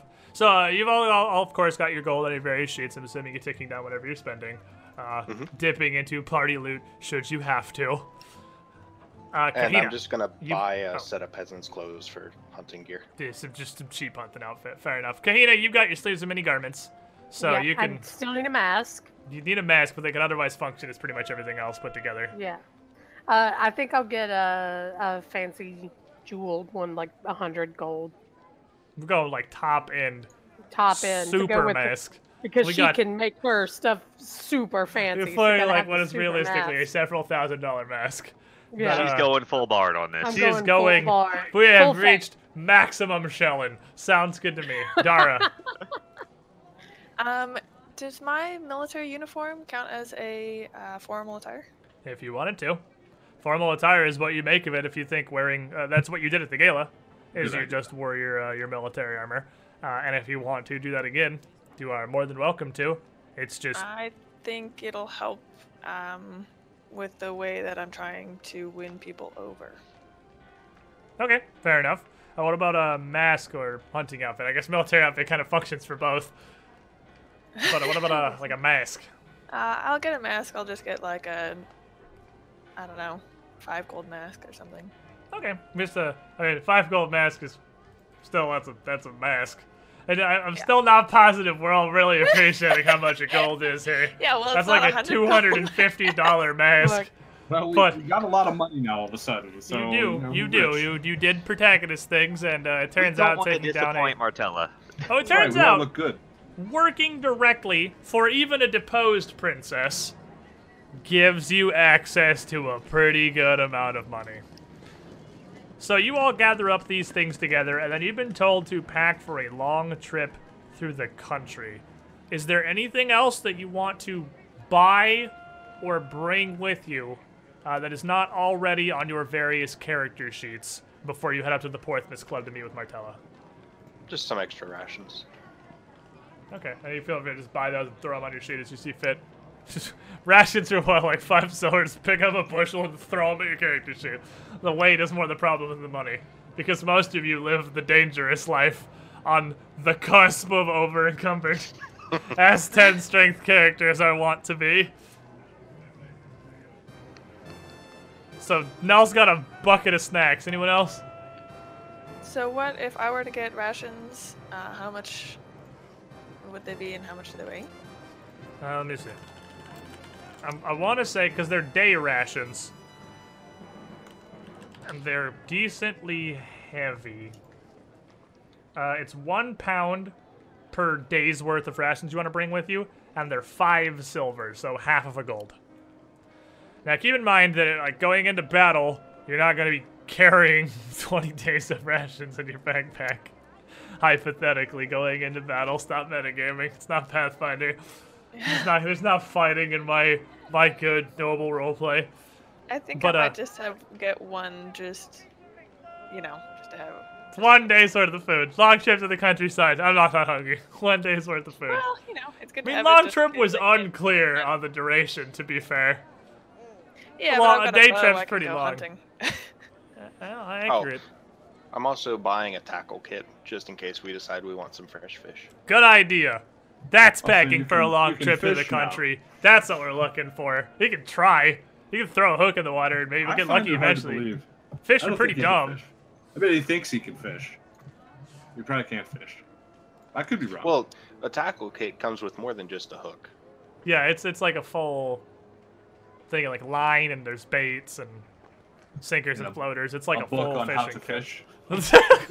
Yeah, literally like one of the I know he's not boxes, having it. Like toolbox style thing you bring fishing with you. It, it's like one of those. Except there's Nori's no having exactly none of this. no faith. No faith in the Nell Stalwart fishing show ever getting off the ground. Uh, anything else that you guys want to pick up before we move on? Back for a long trip to the country. Anything else we want to buy? Anything else we want to bring? Anything else you think you want to have access Um, to? I think I might grab uh, two really good bottles of wine for like gifts for somebody if we have to like grease palms or something That is a fantastic Uh, idea. I still have two gallons of ale. That is not what she's talking about at all. That is not fine. Will you calm fine down, you alcoholic? You That's- don't get to drink this. That is not even sort of close to what She's she's not trying to currently talking drunk. about. Nowhere, nowhere near. So, a, a fancy bottle of wine's probably gonna run you like you want a good, some good top shelf wine, like ten gold a Yes. bottle. Okay. And then I got my thieves' tools and stuff. Shout outs to Syrinscape for letting me uh, manage the volume levels of various things that make up the ambience, so I can turn that one guy who's going really hard on Oh, Hawking Wares down to like half Jenkins in the volume. I, I like that they have they have controls. I guess I could just actually show you guys on the stream here. I like that they have go across. I like that they have individual controls for all of the uh, all of the different things that are a part of what they call the busy marketplace. So I can turn this was like up here by default. That guy was going way too hard. I had to tell that dude to rein it in. no one's buying your whatever it is you're selling over there. Please calm down. Maybe it was fishing Oh. kits. Maybe someone did buy it. Yeah. Yeah, I mean, if he's hawking fun wine or fishing kits, I mean, I apologize because that guy hit it on the money. Huh. Anyway, so are we good? Are we good, friends? Have we successfully prepared for our adventure into Yeah, I'm a good survivor. I, whatever we're it. doing in the countryside. That guy's still just going for it, even at half volume. All right. So, with your things in tow, you take some time to get together whatever little pieces of memorabilia or goods you have from your home. Gather up everything that you have on your character sheet. Pack for a long journey. And everyone heads out together to the Porthmas Club to go meet up with Martella. Now, up in this district up here, up in Erodin's View, things are much quieter. Uh, you're away from the busy center of the town, and you are very much away from that guy screaming whatever he's screaming about fishing kits. Leroy. And as you walk up here, that next morning, it's still relatively early. You're heading out for breakfast, possibly an early lunch, and as you approach the Porthmas Club, which, regardless of what you know about it, I'm sure none of you have ever been to, in the morning light here, this cafe is the color of ripe market oranges. Maybe that's what that guy was selling, ripe market oranges. And as you approach, the aromas of a dozen teas intermingle around the doorway. Uh, Rodin's View is a very expensive district. Few wander the streets, giving the tea house an air of exclusivity, even before you enter the place. A suited valet stands by the door, kind of eyeing your group as you approach. Now, are you wearing your fine clothes as you head out to this, or are you wearing your armor, etc., or just daily Uh, outfits? What are we? What are we looking like? for me. Yep, using my ring, armor. looking fancy. hmm I'm wearing my normal, I guess, finery because he wouldn't really have like just average clothes, but with Does that armor still on. include your breastplate? Yeah. Okay, I was, I was double checking. Who has Yeah, I'm armor? on? wearing the armor. I'm wearing armor with the uh, uh, smoke bomb ready to go at any time. You do not have a smoke bomb in your head as you're walking through. No, DC. No, the the uh, the, the effect on Oh, the armor. oh, right, right, right. You forgot that you got that special mist armor. That's right. A command word you can just vanish into a cloud of mist. Oh yeah, ready to. go. I guess that is smoke bomb ready to go at all times. Uh, who else is wearing armor or who is not wearing armor? Inori, Can I wear, can I wear my, my chain shirt with my dress? Half the point of a chain shirt, yes. Uh, half the point of light armor is that you can wear it. I mean, you, you're clearly wearing it, but it's in Taldor, especially in times like this. It is far from uh, unheard of. It's not really going to turn any heads. And outside of like the highest of hoity-toity fancy establishments, no one's really going to. I mean, no one anywhere probably is going to stop you from entering, but only in the most exclusive company would anyone even consider that odd at all. Okay, that's what I'll do. Dress with my armor on. Okay, uh, Baylor, you don't have armor, but did you cast mage armor? I did not cast mage armor before coming here. Okay. Uh, Kahina, armor? Well, she she's wearing her armor, but she has her sleeves, so it looks like Oh. she's in fancy clothes. Did the sleeves make it look so you don't, don't have armor on? Yeah, Probably acts as glamored. it's it's I glamour. mean, it's disguised self, just only clothes. Is so it disguise self? I think so. I believe It so. transforms. Okay, here's what I'm gonna say. It transforms the appearance of your current garments. Mm-hmm.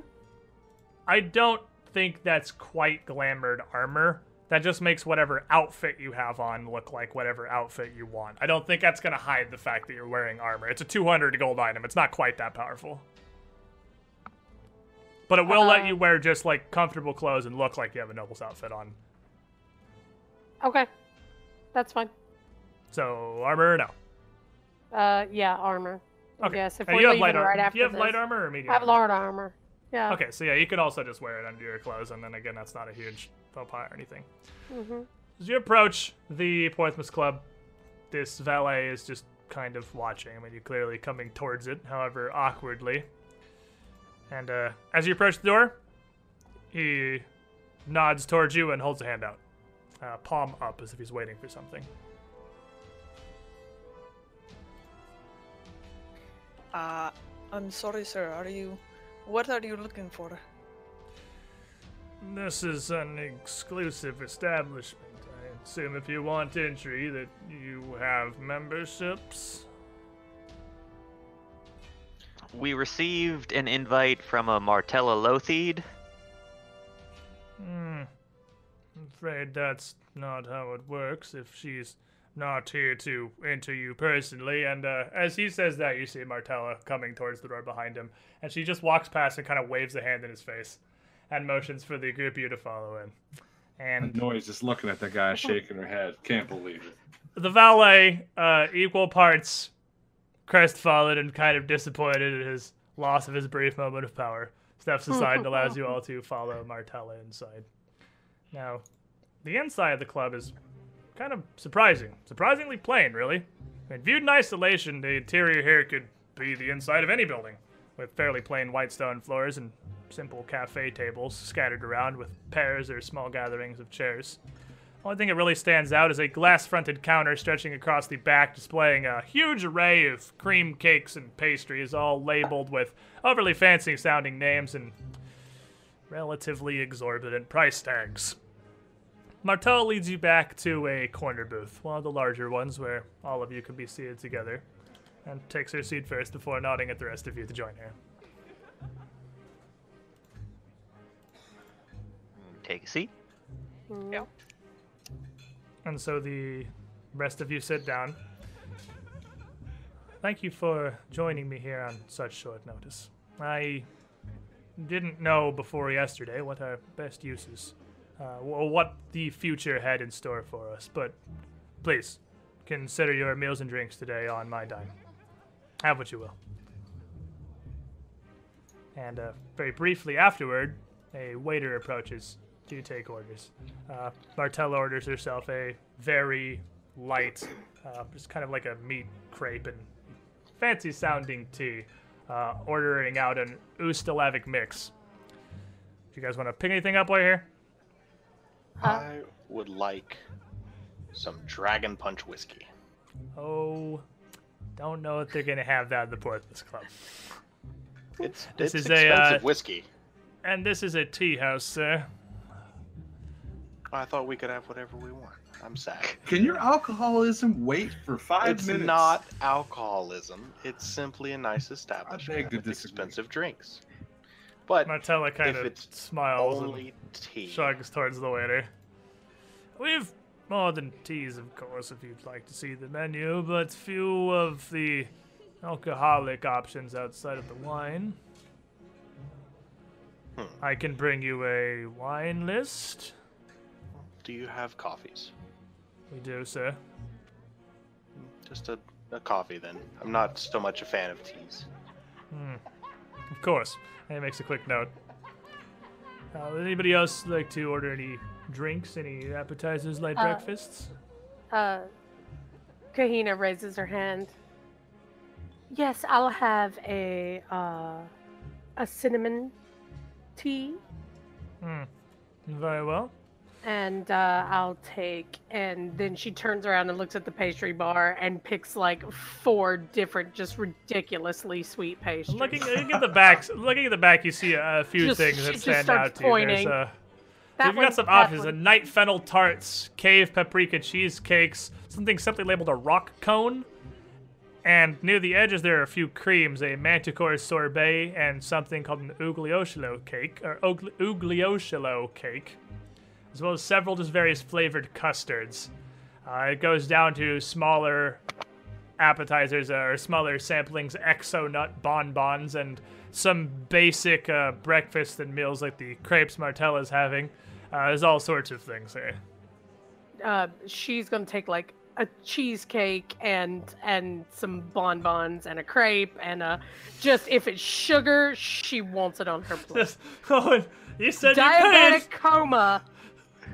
I can't This is- eat sugar anymore. She's gonna eat all the sugar in the world for me. There you go. Live Living vicariously. vicariously Through your Pathfinder Vicariously character. through Sounds good to me. character. And uh, Martella kind of chuckles a bit and turns back towards Inori and Baylor. Anything? I mean it. You're doing. Well, I mean, if you insist. Can I get uh, steak, eggs, and uh, a wine? Something red.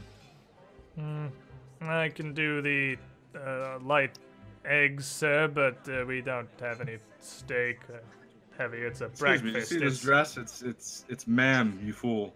Mm, right, my mistake, ma'am. I'm joking. I'm joking. Just bring. Make sure you bring that wine though. Seriously. Um, do you have a preference, at least reds or whites? A flavor, perhaps? Uh, Something red, like I said. hmm. I'll bring you our daily. And uh, for you, sir, as he turns to the half elf butler, Whatever tea Martella ordered. Hmm, of course, a second of the Slavic mix. I'll have that out shortly. And he turns and heads off. I- Martella turns. the? Ah, did you? Ah, sorry, don't get it. I thought I thought you got something. I thought you got something. I'm a terrible waiter, but it's okay. He's better than me because he works at the Porthmas Club. He doesn't leave. What do you want, Dara? Um, I will have a banana pear pancake with uh, dulce de leche Hmm. and a lavender lychee tea. Of course. Uh, Huh. Danny would say I'll have this so shortly because that's everybody, and then he would leave. I had it that I had five of them, but one of them was Martella, so I definitely that was not five characters. It's like, dang it, I thought I had it. The Anyway, noise is giving Dara a look like, what did you just order? she has no idea what she just ordered. Military man ordering banana pancakes. Yeah, just all kinds of way. Never Oh. Banana coming. pear pancakes. Thank you very much. He just has a very uh, extensive and well-controlled diet. I've Alright. dined with very high military members who have traveled a bunch. And well, I'm glad to see that the group of you have bonded, if nothing else. I never got the chance to thank you all properly for, well, saving me from that unfortunate situation. That's all part of the job, man. And thank you once more for accepting to help us with our various endeavors. But business can wait. Surely we'll have time to speak. I hope that you found the streets of Oppara reasonable in the wake of recent events. Are you all well? Of course. Have you all escaped these these last horrible days uh, relatively safe and unharmed? You you all look well enough now, but previously at the warehouse, I had my worries. We weathered it quite well. Fortunately, it That's good to was hear. not. Uh, it was not the safest of encounters, but we're we're fine. No, and one that I'd never expected to send you into. I, of course, had no, but not in my wildest dreams could have imagined events playing out as they had. But it gave you an opportunity to prove yourselves, so it will, and gave us and our interests new agents to rely on. Those that are very, very much appreciated in these uncertain times. Again, it's good to see that you seem to be coming together. Uh, I hope that inserting my my own agent here, she gestures towards Kahina, uh, hasn't caused much upset, but you seem to be well enough off. I'm doing I'm doing well. Uh, they have everybody's been very accepting, and um, I look forward to get to know everybody better as Hmm. as we seem like we are taking our leave of this city I from your note. unfortunately, I guess business talk is unavoidable here, seeing the circumstances. Unfortunately, I can't speak as for when you'll return, but it seems that you've all brought uh, fairly packed bags with you, and have heeded my advice. Hopefully, everything will go well. I'll explain more on the carriage, but please, first, and enjoy this breakfast. And uh, at that, the waiter returns with your sort of drinks, laying them out before you. And not horribly long after that, the various light breakfasts and meals start to come. Ah, It's- yes, this this lavender lychee tea was my mother's favorite. It's almost awkward. Sitting here with Martella now with no idea where it is you're going, and her at the moment, fairly unwilling to speak of it. And you do your best to kind of make small talk and fit yourselves in, but you can't help but feel at least some small amount of unease. What are we doing? Where are we going? What I'm sorry. I, it, it, needs to be said at this point. I, I I have to bring it up. And Martella turns to you. And then she looks at Dara. Lavender tea? Really? She turns back to Dara. I'm Shakes her head a sorry, bit. men. Are you, uh, do you have some problem with what I ordered? I mean, look at you. I imagine you in trenches with with bodies all around you while you're scraping food in just to just to create sustenance so you can go back to being the killing machine that you are. There's You some know- peace to be had in keeping our private lives and our work lives separate. Mhm. No reason to sully your relaxation with your career. Well, I guess we don't all live in our business. Well, as both both my parents were merchants, you know, I have quite a varied taste for food. We have so much in common. And uh, she's gonna here, try this. And she takes about like two or three of her things and cuts them in half and just shoves them on Dara's plate. You'll like this. I I promise. it's a, a big I pile of assorted sweets from the growing heap of pastries and cakes being brought out in front of Kahina. Much appreciated, my lady. It is very welcomed to have someone with such good taste. Ooh. See, I like him a lot. I can see that. Not As that I will- don't like you. As you wrap up your uh, your assorted little meals and drinks here, and gather your quite numerous amount of things to leave, an odd side in the Porthmas Club, five very overloaded packs ready for a journey. You head outside, and a carriage is already waiting. Uh, what is actually a very fancy, elaborate coach, uh, drawn by a pair of Bryn. Describe good horses. What do? Um, these Or would defer to be the expert. these would be dappled gray Arabians, uh, four of them, very slender uh, and very high tempered, but very well managed by the conductor. This is why we keep you around. Your job is A, play Dara, B, horse describing. Those are your two jobs so far. These horses capable of sporting around 350 pounds worth of stuff. Uh-huh. Uh, and, well, I mean, the how many do you think a carriage weighs, Nell? No, They're I pulling mean a carriage. Horses. I'm worried about horses that we might be riding. Well, these are are horses that really are pulling strong. a carriage. Okay, So- if it's a carriage, then it doesn't matter. This is, yeah, this is a different situation. Don't Uh, worry, they'll you're have all- no problem pulling your dead body if things happen. But that's just what I like. Part of what I'm carrying.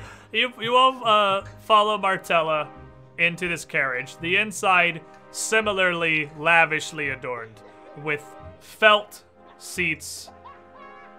It more comfortable than any furniture that any of you, other than possibly Nell and maybe Kahina back in the day, had owned in your own private estates. This is not by any means a cheap ride, and Martella and Eutropia have clearly gone to great lengths to source something so valuable. Uh, as you pile in, giving yourselves shots as you do. Uh, these little quips back and forth. Martella says nothing as you exit the house and pile into the carriage. yeah, that's gonna have to come up. We're just piling into this thing without getting any information at all. I don't know, are you?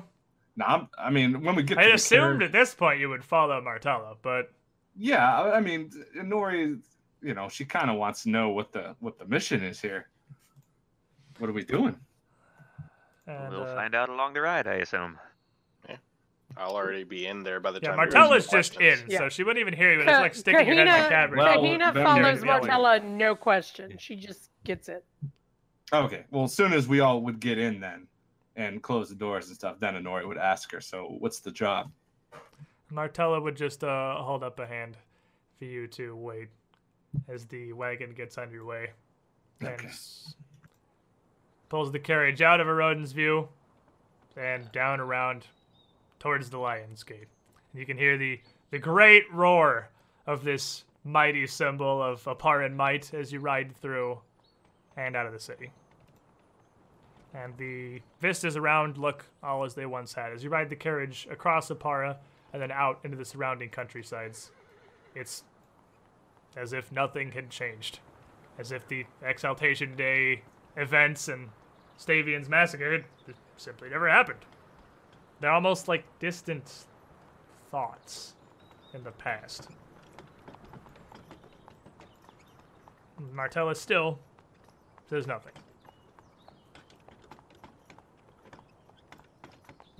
As the uh, the carriage goes further and further, you know, Nori's getting more and more like antsy as she's sitting there waiting for something.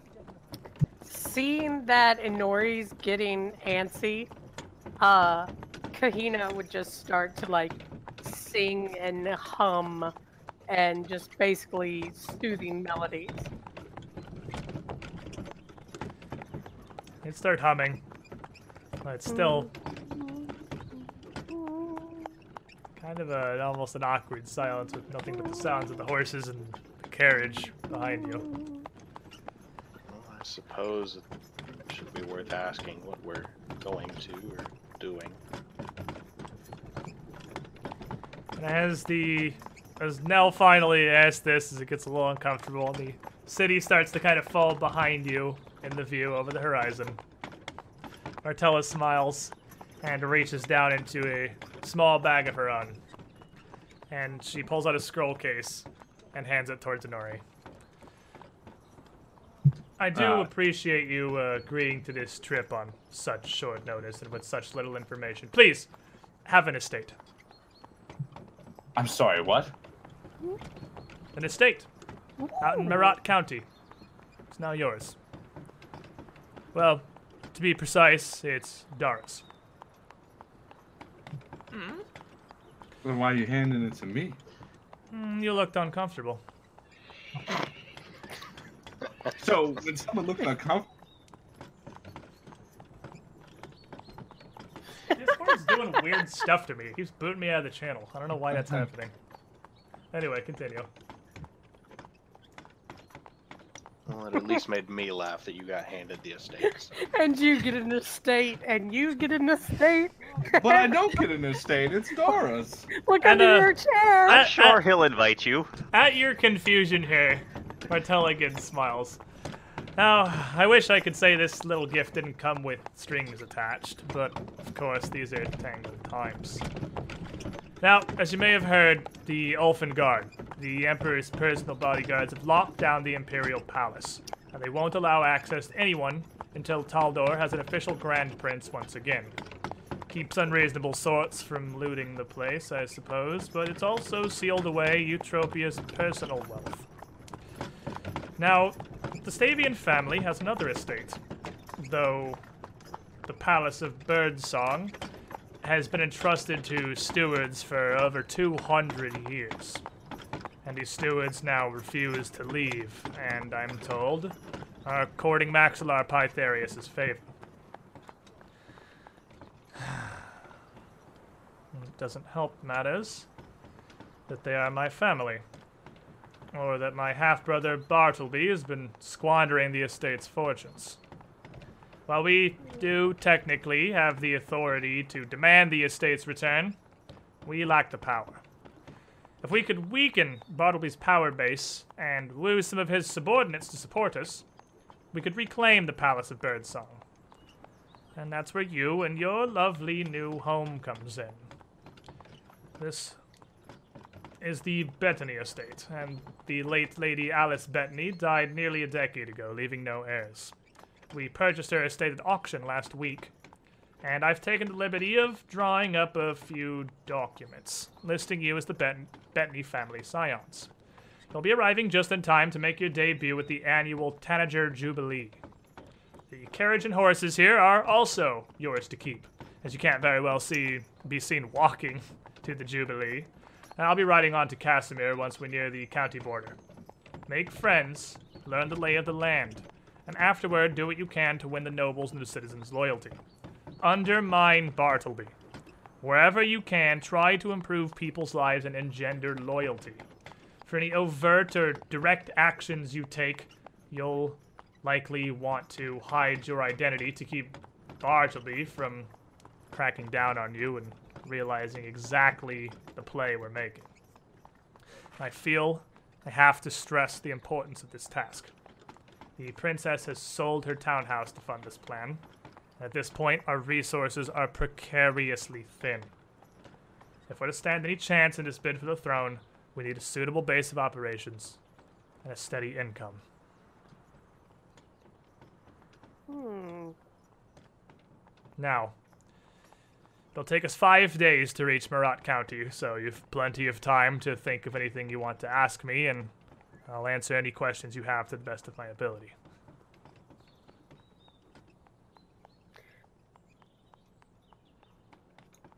My lady, tell us about your brother.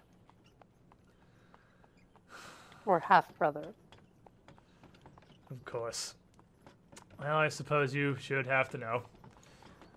Bartleby is stubborn. We Lothians are a very old blood noble family with genealogy tracing back to the Azlanti settlers that first founded Taldor, and my siblings will rarely let you forget it. Stubborn as he is, I must admit, Bartleby is charming, graceful, intelligent, but still very arrogant and casually cruel. He cares extremely little for anyone but himself or anyone he sees as useful. He excelled in his arcane studies as a child, and I have no doubt he's only improved since then. I should mention the Lotheed family, with this Azlanti lineage, has a very powerful magical bloodline. If you think you'll be able to woo or deceive them with spells and magic, you will find yourself very mistaken.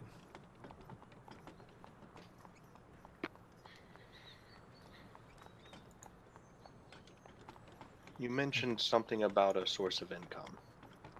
And she nods to you. Of course. There's not much we can do without a place from which to launch our operations, and running a county as a baron does in fact have its perks. Taxes, income from settlements, that'll give us the money we need to continue our operations into the coming weeks and months. Currently, we only have what coin we can scavenge together and what little we can get from what contacts we have, but we need a steady source.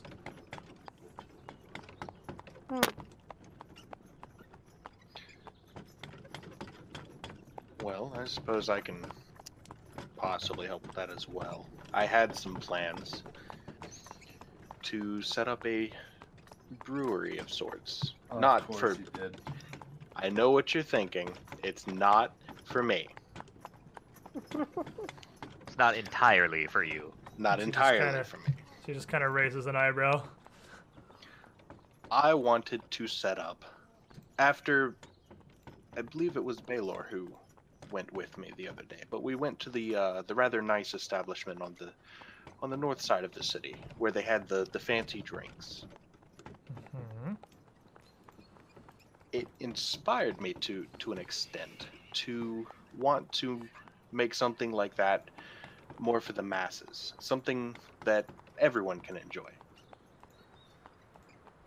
That's very much understandable. Uh, Meratt County, though I've not seen it in over a decade, is very much a pastoral wasteland. Uh, orchards, vineyards, some hills, and some simple woods to hunt, game. It's, it's very much farmland. And the largest town you'll find there is just that. They don't have, well, any fine, hardly any fine establishments as far as I understand, be, besides the various galas and gatherings the nobles themselves throw for each other, and little access to places to relax outside of just a simple hunt or a stop by a, a baseline tavern for ale that exists to make you drunk. This actually sounds like a fantastic way for you to impress yourselves among, uh, among the common folk there. And as I said, you'll need their support if we're going to undermine my half brother.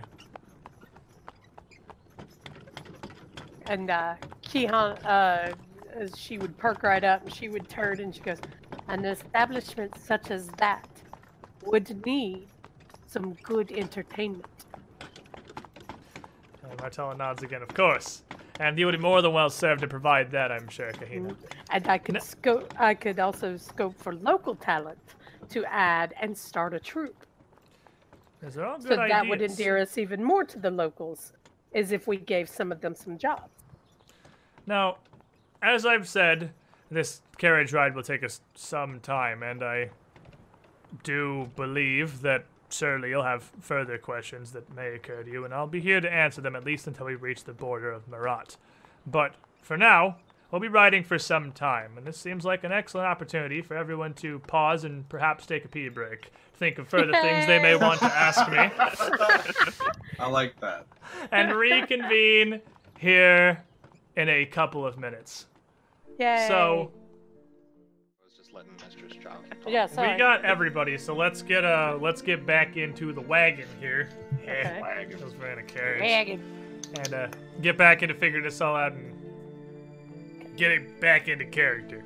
So, you guys uh, would have been briefly discussing plans for your cover stories, uh, things that you wanted to present yourselves as, just for a reason to be there. And as you begin this discussion, uh, Luthi would interject. You don't necessarily need to go so far as forging relationships and assuming false names or anything. Uh, these papers here give you a very distant relation to dear departed cousin Alice. Having you, Dara, as the second cousin once removed of the late Bettany. You're not going to be expected to know many details of the family, so not much will be expected of you. You're basically fresh faces being brought in with power. Um, ma'am, I I do have one question. Mhm. Does your half brother have any sort of protection or anything Well- he might send against us? Unfortunately, he is the Count, so he has command of the entire county's resources, guard garrisons, military, militias. Uh, the its, its entire government reports and answers to him. So, it, even if it were a viable alternative, and even if you could, simply walking into the palace and reclaiming the place would surely be a lost cause.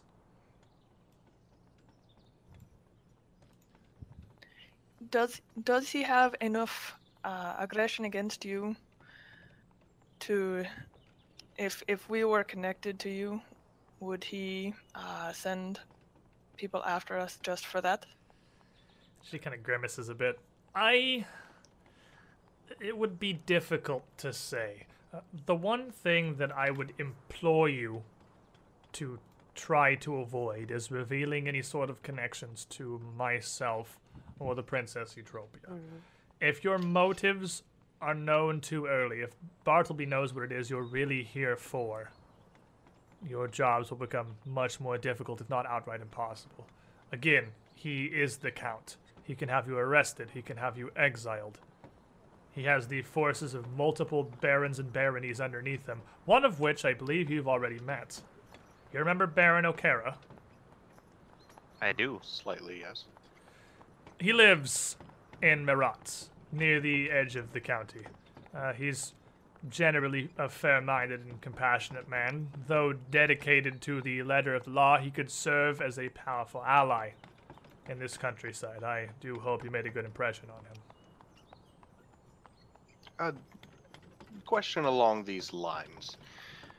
If he was to slip up, so to speak, and decide to try to attack us openly and directly,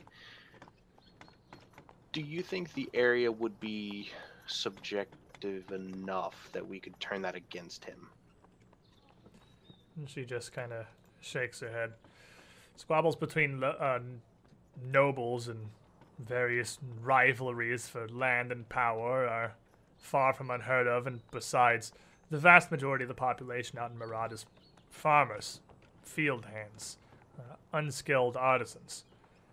They'll care no more for this squabble between nobles as any other, and unless you've their support behind you, I imagine that the barons and baronesses underneath would probably side with their ruler rather than these new arrivals. This is exactly your job. At some point, it is going to come to this. We have to take the Palace of Birdsong, Birdsong back from him. He has all the authority to arrest you or exile you from the county And when this conflict does eventually happen, be it weeks from now, be it months from now, you need the people of the county to be on your side. So, I'm sorry, but I know he's your stepbrother and all, but wouldn't it be easier just to arrange an accident or something? Even if you did so, and make no mistake, I would like to believe that you'll be able to talk sense into him, though I very much doubt you can, or at least capture him alive. But if it becomes a question of his life or yours, do not hesitate to protect yourselves. Regardless, it would simply pass down from him to my nephew Titus. And Hmm, this that's what I was situation would be even more severe. Trust me, he would much, ra- much, much rather be dealing with Bartleby than Titus. Then we shall go. We shall uh, make friends, lots and lots of friends. Feed them good drinks, feed them good entertainment, and sway the love of the people towards us. And then maybe, who knows, other nobles, uh, and uh, maybe even those we can talk into, you know, uh, to being more uh, friendly towards us than to Bartleby. So that as Martella says, when this uh, when this comes about, uh, we will rather than nobles, rather than making a spectacle, he might perhaps be more inclined to keep some of his wealth and go, rather than it come to fists and death. There are diplomatic ways Yeah, it usually comes to fists and death, though. in if my it does. If But- it does, which I understand, if it does, then we'll be ready. But we should try the more subtle way first, and then to be able, because then we come back with even more followers and less followers for Pythareus. We As need to make said, a good impression. I've not personally been to Meratt in over a decade, but Bartleby respects only two things money and power. He has no real friends, and once you've undermined both of those, no reason anyone would side with him. I don't have to have been there to know that it will be far from impossible to rally the local noble support behind you. Uh, you've met Baron Okerra. You know what he stands for. You know how he believes in the best of Taldor surely, given time, him and others could similarly be brought under your cause. Now, beyond that, my news is spotty, but I understand there is a shadowy figure calling themselves the Night Swan that's been stirring up trouble around Lothidar. Robbery and vandalism, but also some violence against Lothidar's soldiers. They could be a valuable ally if they have some feud with my brother. Hmm. Yeah, definitely worth investigating. For sure. I could uh, get down and dirty and see what they can, who they side with. Maybe we can sway them. Any allies that you can call, any support whatsoever, will surely be useful. Now, again, and I cannot stress this enough, this is a mission of subtlety and this will take time. You're not going to enamor yourself to the people overnight. This is going to take rubbing elbows with the nobles. This is going to take trips to distant estates across the county, staying in the good graces of those around you, and still taking whatever opportunities you can to make a good impression and try to do services and support for the people of the county. Uh, this brewery is a fantastic idea. It seems a good way to reach out. But look for ways that you can help. Look for ways you can build names for yourselves. Troubles, the bandits plaguing the roads, uh, reports of monsters, anything that, you know, I've, from having seen you in action, I'm sure you're more equipped to deal with than random farmers. Anything, any way you can reach out to help them is going to be is going to be of great assistance. Now, this jubilee. Unfortunately, it's also important that you enamor yourself to my brother, because regardless of what anyone thinks, if Bartleby has you kicked from the county, Bartleby has you kicked from the county, and there's not much we can do about this. And our task here becomes infinitely more difficult. So, regardless of how he is, you're going to need to take the opportunity to get into his good graces. This Jubilee is an annual sort of Founders' Day celebration. It's local tradition, claiming that when Count Marcolian Stavian broke ground for the palace some eight centuries ago, a scarlet tanager landed on his shovel and sang his praises. It's ridiculous. But it's a day off for the lower classes, and the aristocracy celebrates with two days of feasting, games, dancing, tournaments, and a hunt. Making a good showing at this Jubilee is an excellent way to win influence. Hmm. Have any of you ever jousted before?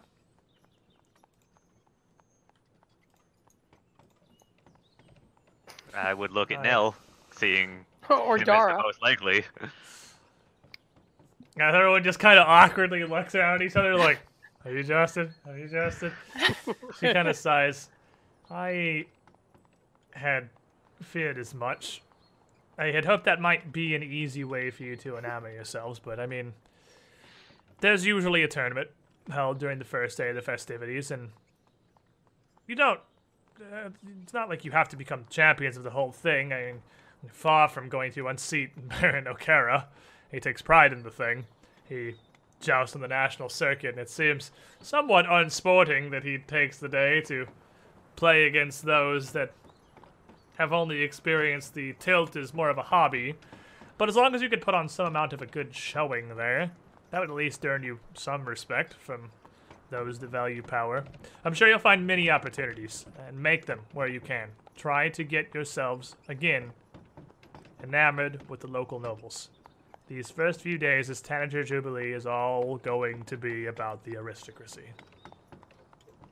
Well, this is sure starting to sound like the gala all over again. Hopefully not. No. Yeah, right. I cannot imagine these events will end the same way. However, if you should suffer some amount of minor misfortune, perhaps a social faux pas, as you try to interpose yourselves into this new setting, and she reaches down into the pouch again and pulls out a small wooden case and opens it. I have a gift. Inside What is that? are a few vials, uh, three of them, of a deep red, uh, what appears to be a fairly thick liquid, and a syringe. I've been doing some experiments. I'm a bit of an alchemist myself, and around trying to pull connections over this last week. I've been experimenting with a poison that we've called Styx oil. Now, quite simply, if you absolutely must undo some misstep with one of the one of the nobles, you have a few minutes, maybe three to five, to inject them with a dose of this. And they'll forget everything that's happened over the last few minutes and wake up as if from a faint spell. Huh, that's fancy. Now, the warning, of course, attached to this is that it is a poison born by blood. It will be horribly ineffective if you simply try to beat it into them. You'll need to use the syringe. Stealth approach. Well, she kind of shrugs. They will be forgetting the last five to ten minutes. So you could just refeed them. Use it as you see fit. I leave this with you. Just hopefully to help you understand how important it is you make a good impression. Now, it's a very common saying there are no second chances, but with this here, at least you'll have three. Does that mean there's three uses? There are three doses. Yeah, there are three red vials in there with the syringe. Unfortunately, this is incredibly difficult to brew and expensive and time consuming to produce. And I've only been able to produce these three vials for you for now. It's not much, but it'll give you something to fall back on should you desperately need it.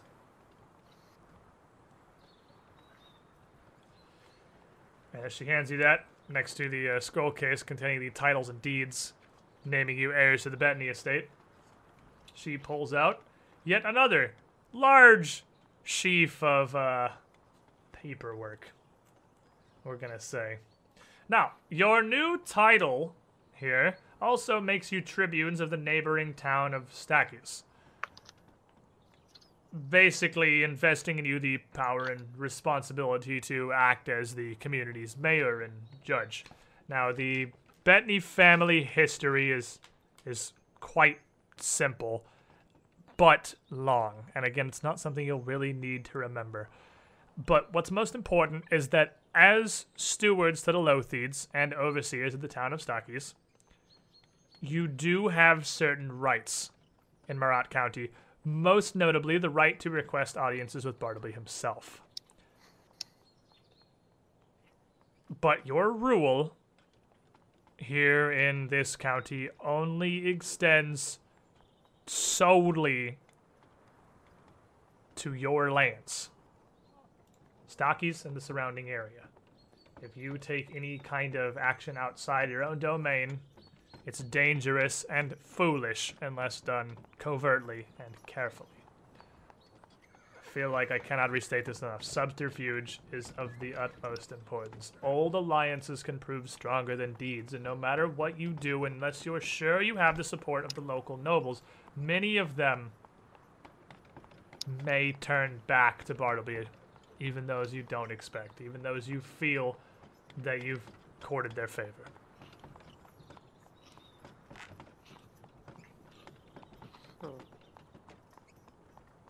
Now, is there anything else that you wish to know? How difficult is jousting? I unfortunately Oh. don't have any personal experience. But I believe you try to ride on a horse and point your stick at the other guy. If any among us would be the one to do it, it would be Nell. Well, it seems there's only two real skills involved your ability to guide the horse and your ability to use the lance. Can you ride? Not at all. Well, I- that's going to I make do the using the lance part difficult. Uh, the horse can only go straight, right? Uh, Dara? Uh, I do have some proficiency in the riding. Can you use the lance? I could learn. That's the kind of attitude we need. Unfortunately, we have five days carriage ride out to Meratt, and nowhere really to practice with a lance, nor do we have one handy. This joust is going to be during the Jubilee, so you'll have to learn very quickly. Well, as a new owner in this area, it might be better, even if I don't do well, to integrate myself, even with a good sportsmanship award. Certainly, I think they would see the value of participating and trying to make a name for yourself and at least trying to give it a good show. Uh, it's far from a formal tournament, of course. It's just one held for the various nobles around to show their stuff and posture a bit more than they usually do, and actually getting to smack each other around a little bit doesn't hurt either. But as long as you don't make an absolute buffoon of yourself, taking part couldn't do any harm. All Get right. that. You're gonna win this thing, Dara. We gotta practice. We'll get you. You're gonna win. I like your enthusiasm. Oh, you know. I believe. Now we've quite the ride ahead of us. Please, if there's anything else you wish to know, now is the time.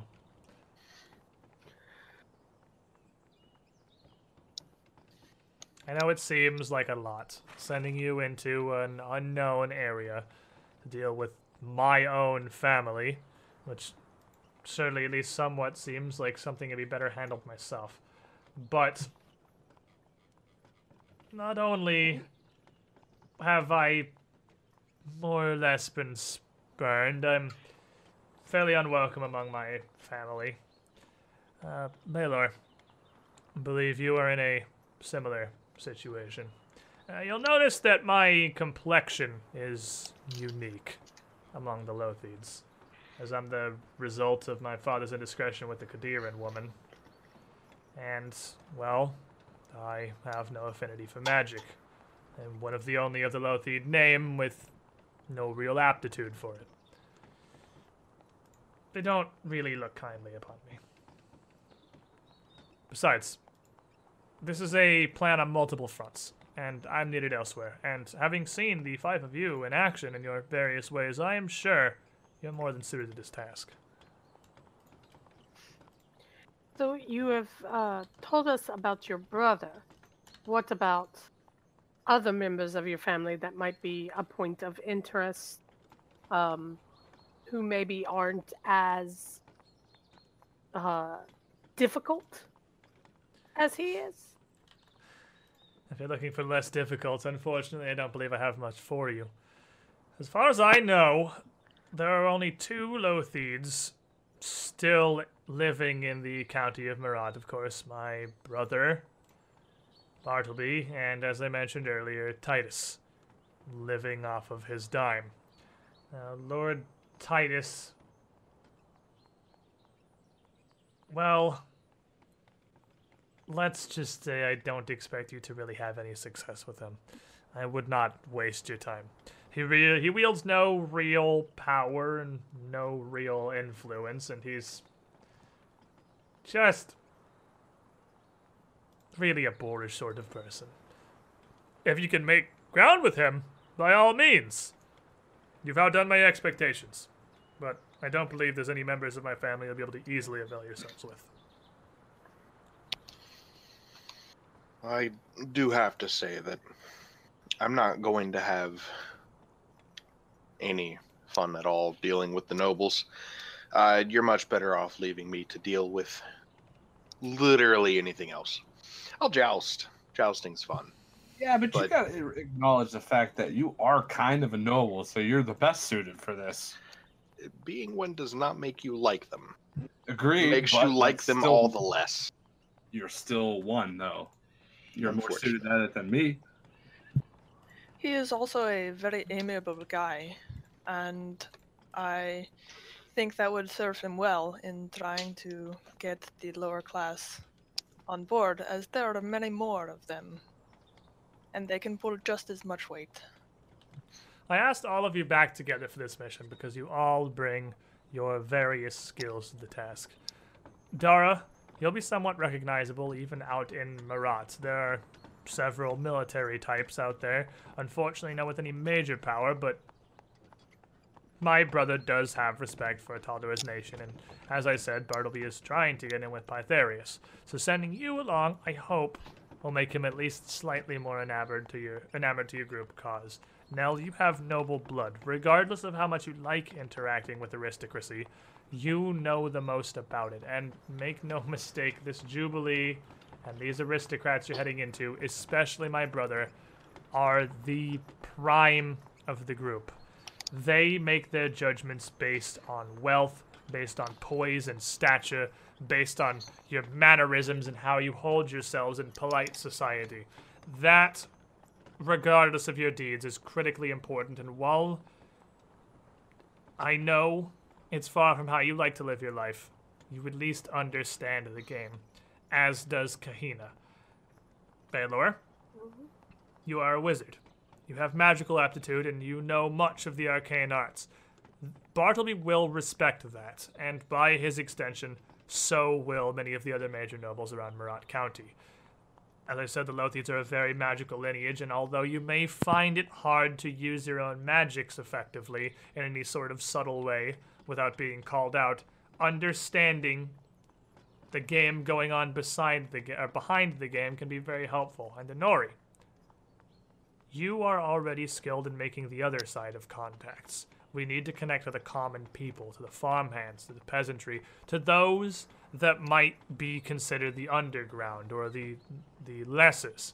We need them behind us as, as much, if not more, than the aristocracy. They're the numbers. They're the, they're the citizens. They're the populace. They're the ones who are going to be called to be the guards or the militia or the sheriffs when it eventually comes to butting heads with Bartleby. Each of you has your role to play here. I suppose they're going to love me when I offer them a thousand gold for some land and structures built. And even more so when they find out that thousand gold is to, well, get them drunk. Yeah. To my understanding, there's really not much else to do around Meratt. That's why it's so popular in so many places, I suppose. And she reaches back into her bag one more time and says, And speaking of, as we have a few days' journey ahead of us, this stack of paperwork here is the various ins and outs of the Bettany lineage and the estate. You don't need to know all or any of it, really, but feel free to learn as much as you will find useful. I have several novels for the journey, as well as a few packs of cards to keep us entertained, as it's going to be some time before we arrive at our destination. And with that, the day passes. Having learned what you could about what you're heading into, about the county of Meratt, about the Jubilee, about the rest of the Lotheed family, what there is. Well, it's still not a whole lot of information, is it? Mm-hmm. it's kind of gonna be some playing it by ear as you head over and just kind of see what you can get done as you try to make an impression and enamor yourselves. That day passes, the next, and the next, and the next, and Dara brought one day of food, and the next. It's a good thing I brought brought- 15. I brought two. And uh, most of you, a long trip into the countryside, were not expecting to head all the way out into absolute nowheresville. That is the county of Meratt itself. Now, this is a decently sized county, really. It's pretty large. And as you head in, Martella shows you a little bit on maps, but not a whole lot of uh, overwhelming information. The main things are this. The Palace of Birdsong is located up in the northern set, northern uh, blah, northern end by Lake Stavian, near the tip of the Oppara Highway. To the south of that, down at the other end of the road, you have the Bettany Estate, which is going to be yours, but of course you're not heading there for right now. Right now, you're heading directly up to the Palace of Birdsong and up to the Tanager Jubilee to make your debut. So, as you continue on your ride and as you enter the fifth day, right around the edge of Meratt County, at one of the last major intersections before you head into the county proper, the carriage starts to rumble to a stop. I mean, you knew Martella was not following you all the way down there. And this is the part where you must part ways. As she opens the door, there are already a pair of, well, not really sure what they are. Other agents, mercenaries. I don't know why I keep Oh, there repeating you this, go. Hey, there you are. We we heard, and on the fifth day you get to and nothing. Yeah, it keeps booting me out of. Uh, I need to find a solution. It keeps booting me out of Discord. I'm not really sure how to stop it. The timing was Changing the perfect. server. The but- timing was great. We're like, and Yeah, on the fifth day, the carriage stops near the end of the Beggarwood, uh, rumbles to a halt as Martella makes her leave. She has two men already waiting for her at the last major intersection, uh, the road heading off to the west out to Casimir. And these two men are fairly nondescript, dressed in just not even finery, just a, what would appear to be just a normal day's outfit, and they seem plain enough but each of them have weapons strapped at their hip, and they seem to be of very good make for someone without that much money. Uh, you can see the bits of their chain shirt poking out from underneath. They're clearly armed. As Martella steps out to meet them and bids you farewell, she turns back uh, one last time to the carriage before closing the door. I know this is a difficult task and not one that any of you are used to, but I am positive that you can accomplish this. It will take time, and it will certainly be a challenge. But with caution, you'll see this through. Now, make a good impression at the Tanager Jubilee. do your best to get in with Bartleby as you can. And I will contact you in the coming weeks. Good luck.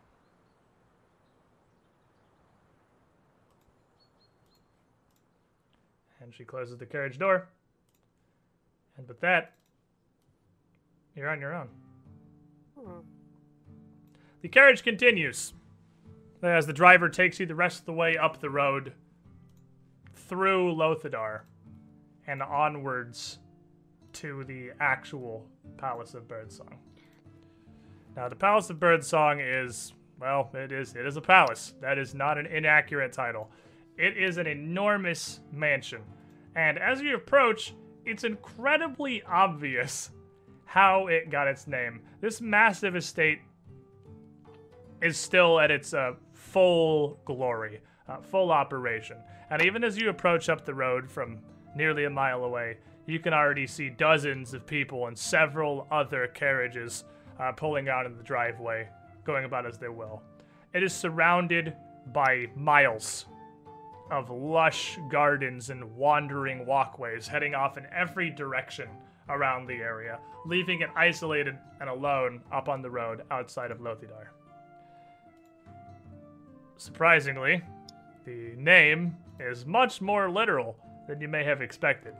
As you can see out the carriage window, dozens, if not hundreds, of wandering birds just going all around the property. And I'm not talking about your average, like pigeons or ravens or whatever. We're talking like flocks of doves and colorful peacocks striding around in herds all around the grounds of the palace, seemingly just aimlessly. But there are a lot of them, Hmm. so clearly someone somewhere is taking care of them. And a fairly large group of peacocks breaks off and just kind of follows in your uh, carriage's wake for a while as it trundles up the road towards the driveway before eventually they get bored and just break off to go back to doing whatever it is peacocks do when they're not following people around and just What doing peacocks do. horrible bird things. I feel like Kahina's all about this. Oh, she is all about this. Yeah, this is pretty. This is pretty showing. You got a palace that is covered in incredibly Oh. colorful birds that are just She's- absolutely everywhere. She's she's been eating on those sweets for days that she got. So she is hyper and she is ready to go. so as as we're coming up to the the to the palace, which like what time of day as what outfit is this like is this the costume or for the ball or is this just Uh, no, this is just finery, is the- This is finery Okay. for now. Because And I already found my costume dress yeah, it, as it's, a it's picture. simple finery for now. As you approach, she would have informed you that there is a masquerade, but initially you are just kind of showing up to what is functionally a fairly standard noble gala, and you're arriving early-ish in the morning, uh, the morning of the fifth day. It was not long after sunrise that Martella took her leave near the edge of Meratt, Can- uh, Meratt County, and it's really not a whole lot longer after that that you make it up to the Palace of Birdsong itself. And as you arrive and pull up into the driveway, you can see that, well, it's definitely a jubilee. There is an astonishing array of guests uh, outside of the palace,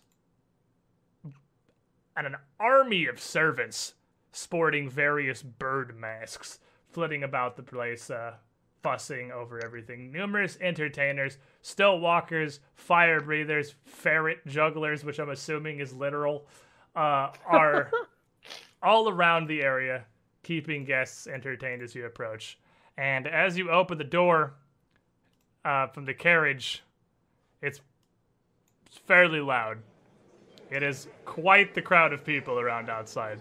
Uh, a lot of the servants are bringing various wines around on fancy platters and just different refreshments, but the just murmur of dozens of voices mingling together hits immediately. And here we are. Welcome, my friends, to the Palace of Birdsong. I don't know why it's not pulling my, uh, my camera, but I'll go ahead and just do it down there manually.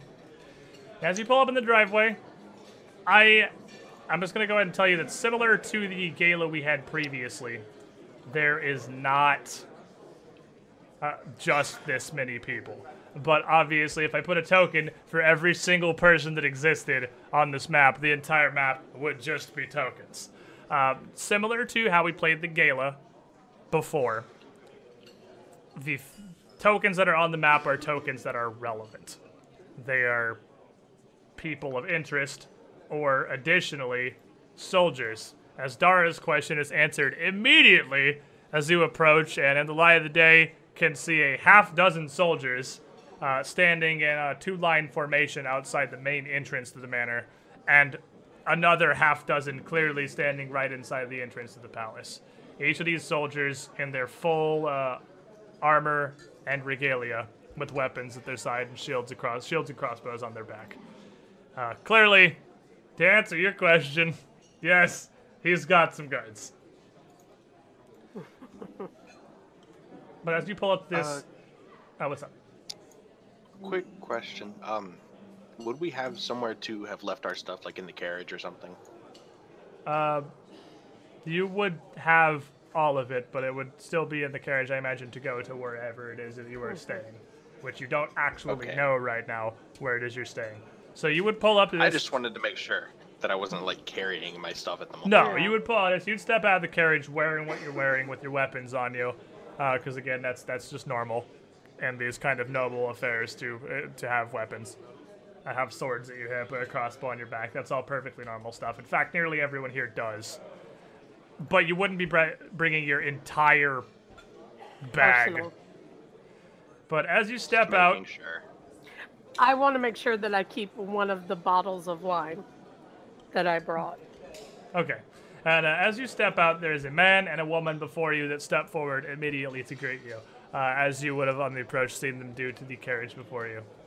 And this man, impeccably dressed, with dark hair, slip, uh, slicked back, steps forward with a smile, as servants immediately start moving to unload the baggage you would have left on the carriage.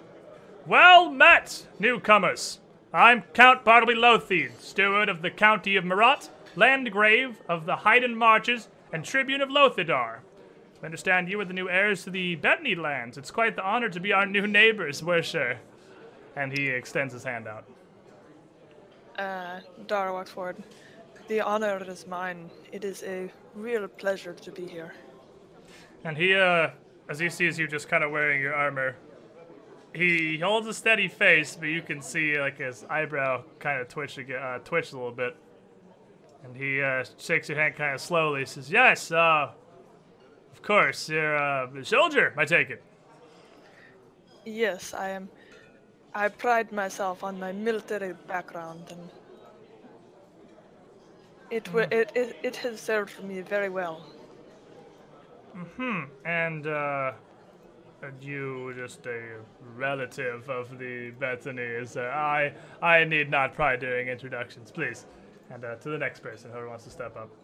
And then Kahina would uh, very much curtsy and hold her hand up. And um, I'm Kahina Rustam. It's my dear Dara. And he would. I'm Yes, so happy to be in the spring air. You have a lovely home. I love the peacocks. Oh, we brought you a gift. We brought you a gift.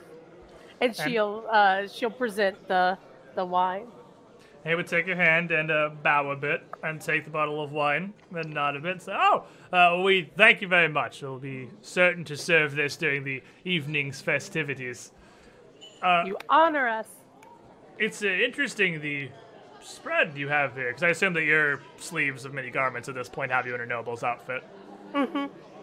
And it's an interesting spread. Uh, soldier, uh, someone clearly with attention to the, the, the finer things in gown and upbringing. Uh, did you all hail Yes. from the same place, or did you come together to oversee the Bettany estate? I am curious. Well, as this is my wife, I allow my wife the finer things, and she does them justice by her beauty. Oh, and he uh, he probably kind of smiles and nods a bit, and the woman behind him steps up. She's like, "Oh yes, of course, the perfect prize husband." Please, uh, I'm, I'm Dame Crab. A pleasure to make your acquaintance.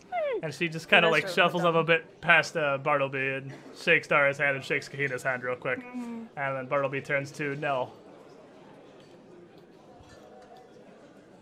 Well, consider me a friend of sorts. I'm more here for investment purposes than social purposes, but it is very nice to meet you. And investments and money you will find flow here as freely as the wine, my new friend. Uh, the county of Meratt is flourishing, of course, due to very much to the hard work of its citizens, putting in the extra hours and the late nights to improve their own personal towns and communities to the best of their ability. They do certainly do their very best. Uh, surely on your ride here, you must have seen Lothidar. Yes, I do believe we did, didn't we? And uh, obviously look back and ask the others. Yeah, it would be the uh, the small town you rode through right before you got here. And of course, with the, my overseeing and investments and the work of the people, with no small amount of help from my seneschal and uh, also the archbanker and the chapel of Abadar down there, we've turned it into quite the thriving young trade community. Uh, and you, uh, madam, he steps forward to Inori. Oh, and it, she just doesn't like curtsy or anything. She just walks up and shakes his hand. Oh, my name is Nor. I'm I'm an investor as well. You're cutting a little bit in Discord. I don't know if that's just me. Is he skipping a little No, bit? I heard it as Cutting well. in and out too. Okay. Uh, I just wanted to make sure it wasn't just me. He's skipping that, skipping a little bit. But uh, you step up and you shake his hand, and uh, mm, he nods, of course, and smiles again. Like, "Uh, understandable with this new, uh, the Tribunes of Stockis, I believe, uh, and opportunities abound, of course, now that you'll be. Uh, I believe it was, I was told, an Osirian. So you, sir, uh, Sir Rostam? Um, yes. Well, I have brought these investors here. Uh, first to probably open a brewery of some sort, just to get the lay of the land, and then maybe go on to bigger and better things. I have over here Nell is very knowledgeable in this type of stuff. So is this gentleman over here, Baylor. He is very knowledgeable And now with that, Baylor steps forward and kind of to shake his hand in turn. Shake his hand. Like, always a pleasure to meet. Well, it is a pleasure to meet Alothid. I've heard a lot about your family.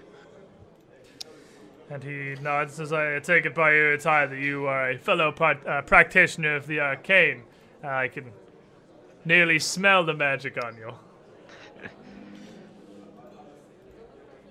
Yes, I've been studying most of my life, which at this point is quite a while.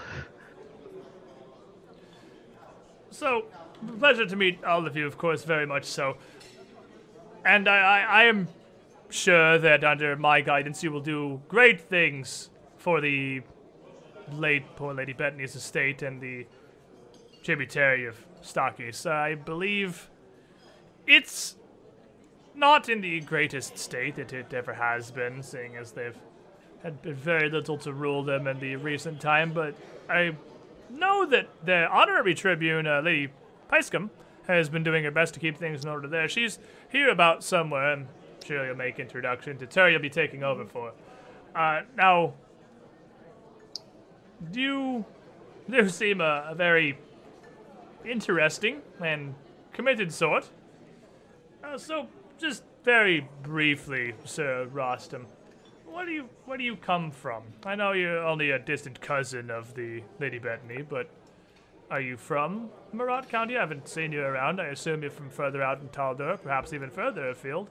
I mean, you're Syrian, Yes. so there's something going on there, I'm sure. I have lived almost all of my life in the capital, and I was a military recruiter there.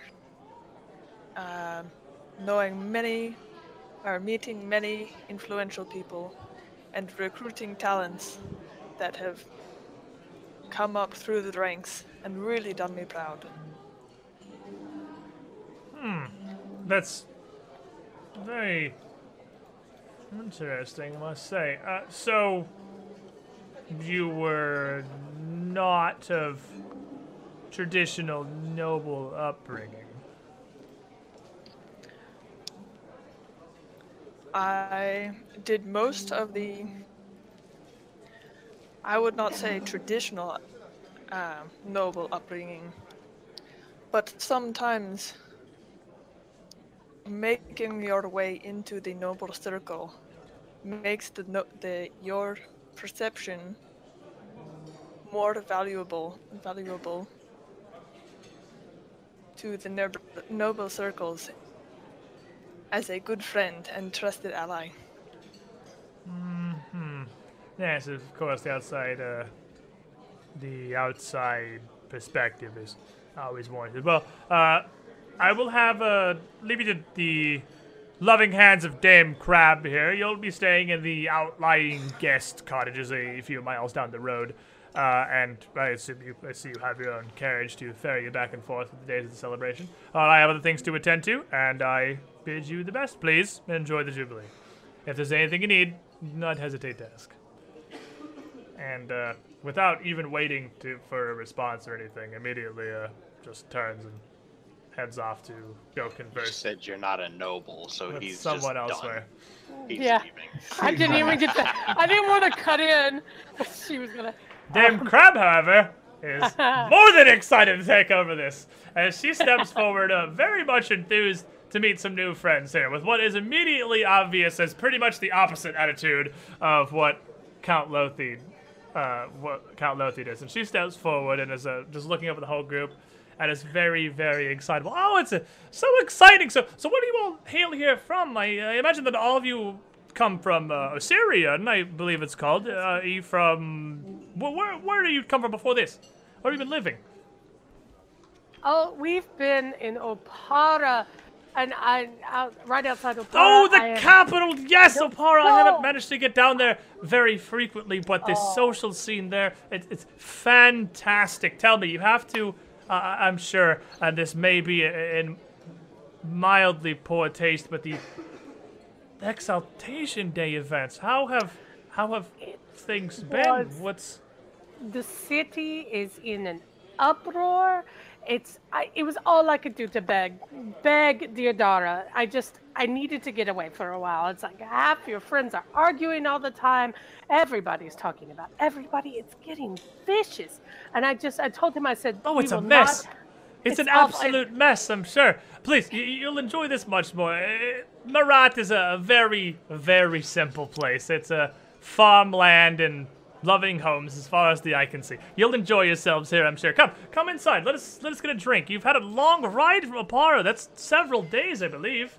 Oh, so bumpy. But the carriage man tried. We have good horses. And Kahina is just going to do her due, and she is going to get right up next to, to Dame Crab, and almost like she's her long lost sister. And she is going to do everything. She's going to spill all the tea, or like like fake tea, and just tell her all the bits and pieces of just like not really neat, like true gossip, but like just stuff that's, you know, somebody who has designs on high society in a big town. Right, who- who stuck way out in the understands- Yeah, Oh, yeah. understands the noble game. Oh, it's just yes. shoving So- it in as well as you can, more or less. Yeah, so she's just going to be like her new gossip best friend, and she's going to compliment her dress and her hair and just, you know, the grounds, and she is just going to lay it on thick. And she would take the group of you, uh, assuming that you all follow if you don't want to go anywhere else, up into the main entryway here. I would beyond, actually like to catch up with the count. Uh, absolutely. So I will peel you off, and I'll put everybody else in nugget form, as we're all following Dame Crab around. And she would take you up, around the corner, and into the main entertaining space here. And she would get to here before she stops next to a kind of sad looking girl who is uh, clearly a bit younger. Uh, looks like she's barely made it into adulthood. but she is standing by a bookshelf in the corner next to a door. It's basically as sunken back into a corner as it's physically possible to get, uh, sequestering herself away from the party. And as Crab passes, notices her, uh, she would turn back to the rest of you. Oh, I, I, I'm, I must introduce you. This is my lovely daughter, Sepsinia. Uh, it's good to get her out of the house. She doesn't follow around uh, very often at these social events, but you know how it is. You have to get out and about, and you have to meet people and make friends. And there's no other way you're going to find a proper husband. And Sepsinia just kind of looks at her, Oh, doesn't say anything. And Crab does not stop though. Crab continues. And she continues onward as you guys are just back and forth about various uh, gossip from Oppara or just noble name dropping people that you know back and forth. And uh, as she brings you in here, a little further into the entertainment space here, you see Baron Okerra Baron Okerra. sitting a ca- sitting on a couch in front of you, and I guess I can give you that name because you recognize this guy. Yep. But she's not interested in that right now. She's uh, continuing up and towards the corner down here, where there is just a huge assortment of various wines and hors d'oeuvres and appetizers around. And she brings you down here again, just you and Kahina just yabbing back and forth. The rest of the party, if you're not participating, sort of kind of just following along. So now, while they're doing that, what are you up to? I would like to catch up to the Count. I'm assuming addressing him correctly would be Count Lotheed.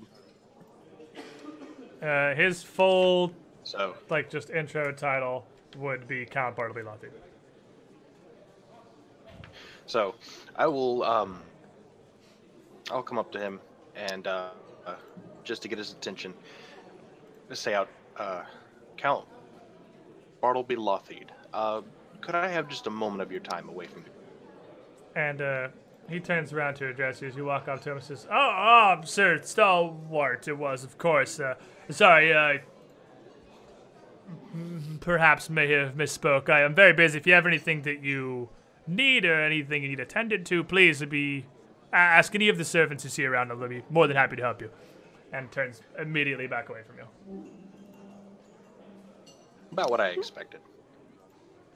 He's uh, he's very busy, so I will leave him to his busyness.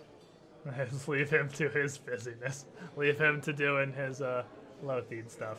Meanwhile, up here in this little dining hall, where Crab has led everyone and is not even touching anything that, that could be possibly considered food and is only going for uh, various wines and teas with Kahina. What are the rest of you doing? Because Kahina is is going hard on the friend making here, and the rest of you kind of just following Kahina and Crab around at the moment, just existing. I mean, we came here for the food and drink. That's, don't know what he's doing for sure. Grabbing We, some we, food we, and drink. we've been eating crap on the road. That's true. You've had For a it's been week. trail rations and sadness for five days. So at this point, I'm- you've Uh, I'm standing behind Kahina with my hand around her shoulder, looking lovingly down at her. Here you go. Uh, as I'm so you used, can do that. as I'm used Take to my face. wife's antics of being the life of the party. and So, uh, Kahina's just found all the sweets, and she's like turning to Dar, and she's like, "Oh, darling, try this."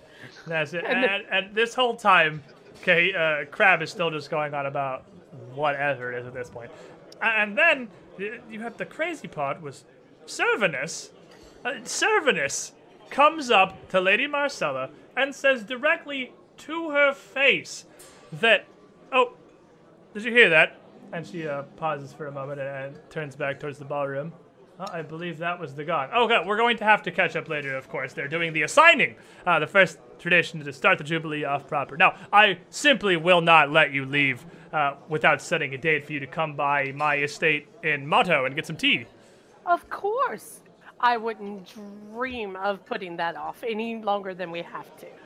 Now, I know you're new to Meratt, but uh, it's very easy to reach the area. You just take the North Casimir Highway up around Lake Stavian and directly out to the west. It's near the edge of the county, a few days' travel from here. Uh, so, a week from today, then, Sounds lovely. I I will bring.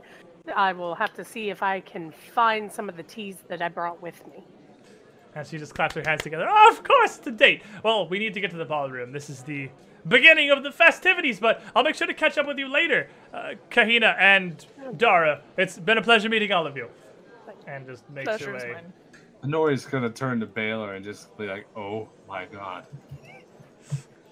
and Kahina's just gonna look and be like, "Play the game."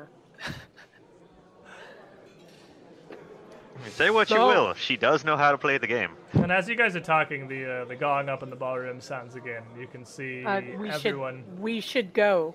starting to filter up there. Yeah, and I Kahina will start making her way there. So no, you can hear this gong as well outside. It's fairly loud.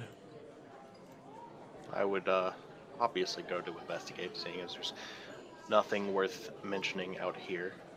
Absolutely, just nothing is going on out here, unfortunately. So, you head inside to go catch up with the group. And as the rest of the group uh, heads up towards the ballroom here, you would pass Baron Okerra. As he's about to say, up. is the Baron moving, or is he yeah, staying he's, where he's he definitely he is? also getting up to head up there. Alright. And uh, as you would walk past, he would kind of almost double take for a second and notice you guys were there. Hey, uh, uh, hold on. I know this. It was uh, Sir Landless and Sir Rostam from the gala. Doing well. Baron Elcara. So good to see you doing well. Uh, the, likewise, of course, after the uh, events there at the Exaltation Gala, I, it's good to see anyone coming out of that one and, well, still making their way to these kind of jubilees. What brings you out to Meratt? Um, that would be my doing. I just inherited some land on the way, and decided to come down and see what's going on after such a stressful time at the uh, the exaltation. I don't blame you a second for that one. It's it's been tough times for Oppara and tough times for Taldor as a whole. And it's times like this you gotta take care of yourselves before you can take care of your people, right? You know, you used to Yes. anyone broken down.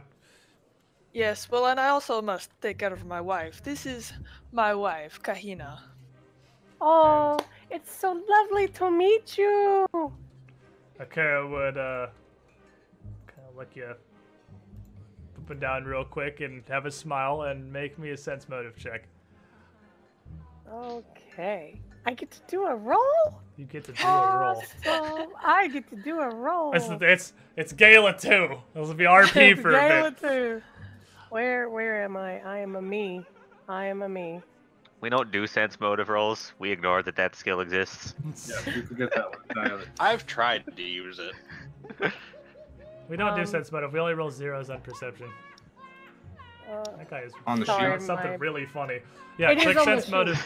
Yeah, you just It click is. Boy, sense it wasn't motive. trying that good, was it? it was. It was hilarious. Hey, Okay, that's so better a- than one. Yeah, uh, rolled a 15 on the die, and a 25. You can tell that he's hiding it pretty well. And he likes Dara. Baron Okerra's first impression, he does not like you very much.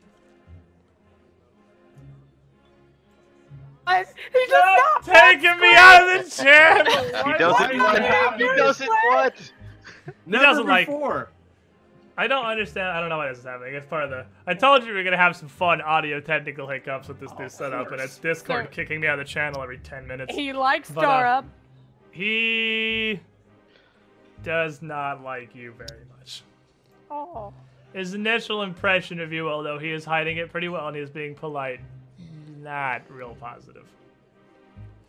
But uh, he takes your hand and bows a bit, just like uh, Count Lothi did. Says, of course, uh, pleasure to meet the wife. Uh, it's good, uh, good seeing you all again. We should get to the ballroom. Does he seem a place to secretly be has right a now. thing for Dara. No, he just likes him more. That's all. I think So- it might be the Kahina's- whole worshipping of Shelyn super colorful thing. So the group of you, Oh. and forgive I me for thought not Magneto moving. was singing. Forgive. Forgive me for not moving every single token in the gala oh. up here. Because Oh. for technical difficulty reasons, I'm not going to do that because that is a huge amount of effort for no reason. So immediately And then you gotta put it all back to back. wherever they would go. exactly. Uh, I am not going to drag them all up here, and I am going to leave them all where they are. But everyone gathers around in the main hall here, and the voices kind of start to fall down a bit as Count Lotheed steps up and just dings his glass a few times, trying to get everyone's attention. The voices die down. And he calls out over the gala Welcome! Welcome, all of you, to this year's Tanager Jubilee. And to start things off proper, we're going to do it the same way that we do every year, following the traditions laid down over decades with the assigning. And he gestures over to the east wall of the ballroom here, where you can see a row of what appear to be various jesters in different, very, very obvious getup. Now, for reasons due to previous experiences, it's possible that you guys don't have a very good attitude with jesters. There's a little bit of PTSD going on right now. Are any of those gestures halflings? a couple. That just makes it worse. Kahina sees everybody kind of twitch, and she's like, "What's wrong?" Heck, you see, Kahina really doesn't know about the previous events. I'm sure those of she's you- been told, but she it takes her a second to remember. For those of you here on the Paizo channel who weren't around for some previous escapades, Clown fiesta. they have previously had bad experiences with jesters. Uh, because, well, the stabbing mostly, and uh, the being friendly, and then the stabbing, the pretending to not be stabbing, and then stabbing. It's just generally really been a terribly bad time with the jesters. No, So- this friendship is what really cut the deepest. See, it's not even that she stabbed you, it's that she pretended to be nice to you first and then started stabbing you. Uh, a jester named Basilka the Fantabulous was the one responsible for kidnapping Martella when they had to go save her previously together. And uh, in a distant adventure in the past, which is a, a distant two weeks ago now for them. Hey, it's been as long in real life as it has in the game. That's rare. Anyway, Count Lotheed continues. Says, I will lead with our newest guest here, Sir Rostam et al., the heirs to the Bettany estate and the new tribunes of Stockies. And you can hear just some kind of gentle applause through the crowd. And then he motions for you to step forward. Ah. okay. Someone thinks it's really funny. I don't like We're that. guy. jesters, hilarious. Wow, that guy. Um, Really I- funny. I step forward and do a little half bow to the crowd and say, "It is a, it is a pleasure to meet you all, and I hope to get to know you." And he turns towards the wall and uh, points to the first of the jesters. A human woman wearing a very pointed and very, very feathered, ridiculous purple bird mask. And he says, To you! Of course, I will assign Purple Finch, one of the most honored of our jesters. Now, I know you're new to the county of Meratt, and this is the first time that you have attended one of our jubilees. But any concerns, requests you have, anything you, you need done or taken care of, Purple Finch will be your personal assistant for the remainder of these two days' festivities. And Purple Finch, rather than step forward to accept this, just does a cartwheel, turns around and does a backflip before putting her hands out, jazz handsing in front of you, and piping up in a ridiculous falsetto voice, I'm so excited to meet each of you, and pulls a flute out of a bag. A literal actual metal flute. And plays a quick riff. And says, Please, your wishes are my demands. Wait, that's not how that goes. and there's a couple of like polite laughs and minor groans throughout. I guess I can get a sense motive real quick.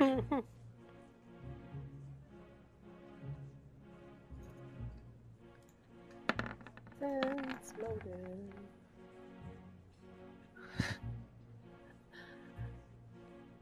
So, 17. Oh, here they go. Here come the sense motives. We got 17 from Nell, another 25 from Kahina, 17 from Dara, 14 from Nori, 23 from Belor. Belor and Kahina.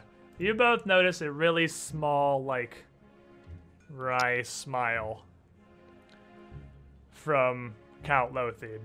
And you get the feeling that he has intentionally assigned you a kind of obnoxious, not very successful jester, and thinks it's hilarious. but Oh man. Purple Finch, not to be crestfallen by the fact that nobody's laughing at her attempts at humor, uh, continues to just cartwheel past the group of you, pulls out her flute again, and plays a little bit, and says, Come, follow me! Adventure awaits! Oh, at least clean beds. Yeah, that's she Kahina's gets, gonna just- look just gets, delighted. "Huh," from Kahina. Kahina just looks delighted and she's like, oh, so much fun.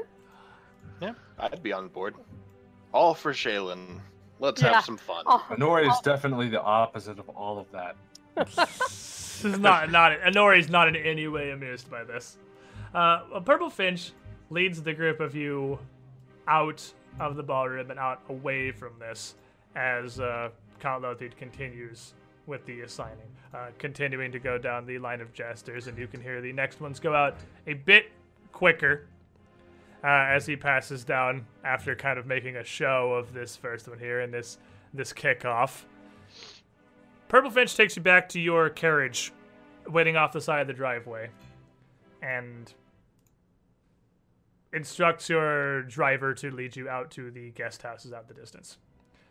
And the guest houses are good, eh, almost a mile away. It's it's a decent ways down the road. And she gets there and leads you inside. And they're they're nice enough. I mean, it's a guest house, so it's not gigantic. It's not a gigantic estate or anything. It's more like a townhouse that's divided into a bunch of different sections for the various visitors that are here. Because based on what Dame Crab's already told you, even the Meratt locals live a few days' journey away from Lothidar and from the Palace of Birdsong. Leads you into one of the townhouses.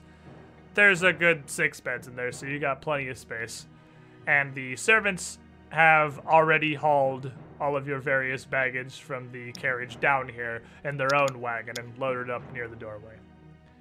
And as she lets you in, and by lets you in, I mean opens the door and then stands there and plays what is not terrible, but is probably mildly irritating flute music as you all just kind of walk past her inside.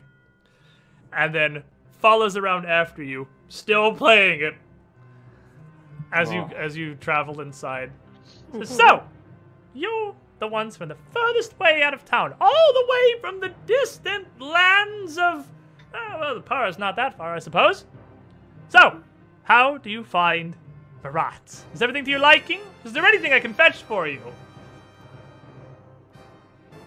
I would love a good cup of tea.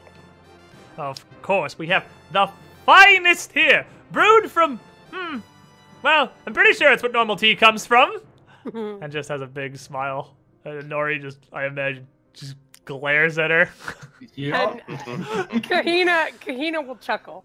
Kahina is uh, Shelyn through and through, so any art is art. So she is just as happy as she can be. What we have here is what I like to call technically art. Perform comedy, uh, perform comedy is like legally a form of art. We'll we'll take that. I mean, even if it doesn't go great for Nell sometimes, I still have it. I still invest you in still it. have it, and you try really hard. So, uh, Kahina will laugh at your jokes, even if they bomb. So, uh, Purple Finch continues and says, You, I know, have had a very terribly long drive here for the weeks and months from the distant lands of the capital, and are, I'm sure, more than happy for some time to rest. I hope you acquainted yourselves briefly with the wine and the refreshments, as it'll be a few hours before the events begin proper. If you return uh, whenever you see fit uh, to take the carriage back, I will be around uh, outside. If ever you need me, just give a whistle. I'll bring you whatever it is you require teas, coffees, heads on a platter, anything you need. and she seems at least grateful that one of you is, uh, I mean, Is I'm at at least- least smiling. now smiling. And Ari's probably left already. What about Dara Baylor? How are you reacting to this dingus? Uh, I'm mostly just standing there awkwardly. Star's just kind of there, like, yep, it's a jester. Uh, what are you, Baylor? You have views for the shenanigans? Not really paying it much mind, just Yeah, he's. working towards getting settled in. He would like to find the bed part of the bed. He doesn't want to do the rest of the stuff. He just wants to do the part where he gets to sleep. Understandable. So, Been in a carriage for a week. you have been in a carriage for the vast majority of the past week, so totally understandable. She explains that it is going to be a couple of hours for you to prepare for the first event of the evening this night's official national sea worldwide jousting tournament. Now, are you familiar with the tilt? You look like an expert, and she points at Baylor. Nori's just gonna laugh at that. Were I half my age, I wouldn't stand half a chance. Ah! And she kind of puts a hand up and nods. Says, This is fair. This is fair. Uh, well, make yourselves at home, please. Settle in. And uh, make sure you return back for the festivities here in a few hours, even if you're not taking place. The stands have been set up and the grounds out back for everyone to watch. All the horsemen bash into each other, or whatever it is the appeal of jousting is. And if it's more to your liking, of course, there are other festivities going on. Well, Have you if needed I was, anything at all? I was interested in participating in the jousting. Anything at all? Let me know. And of course, anyone is welcome to participate. Uh, when you arrive, simply make your wishes known to the Baron Okerra. He is organizing the event. Thank you. And with that, and she does a quick, like, backhand spring. I take my leave! And ducks out of the door, closing it behind her as she goes. I really wish you were rolling acrobatics for each one of those flips to see if she just. I see she eats it. Apparently, she's good at the physical part of this. Yeah, 'cause I she's don't. pulling all that off. I don't think she can fail them. because the, the acrobatics check to just do a backflip can't be that high. Like, how hard can it possibly be? Go do a Probably backflip. like a 15. Actually, Yeah. I didn't say I could do it. I said if you were level 4 player characters with not 10 dexterity, it can't be that hard to do a backflip. Anyway, What uh, about a you, barrel roll? isn't that just a somersault? That's supposed to be a joke, but apparently none of you got I it. so got it. great. I was laughing. Do a barrel roll. Yeah, you're laughing at everything. You worship Shelyn. Hey. Shut up. You're humoring Purple Fish. We don't want to hear from you. That's great. So, you guys got some time. Uh, it's still relatively early in the morning. Uh, you- you wanted to back over at the Palace of Birdsong sometime around noon, which gives you a couple of hours to unpack your things, relax, clean up a bit from being in a carriage for five days straight. Um, there are baths attached to the townhouses that you can go properly clean up. Okay. Okay. All right, that was the thing. Just happened in chat. I know I said I Uh-huh. wasn't gonna acknowledge chat, but uh, Oh, anyway, um, time to Wow. tend to yourselves before you return back and prepare for the tournament. So if there is anything else, uh, anything that you want to do, discuss, prepare, now is your time. I have a. I got a. I got a thing.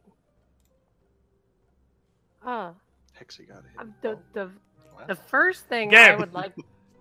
The first thing I would like to do. Don't look at Max Wiener. Look at me. Game.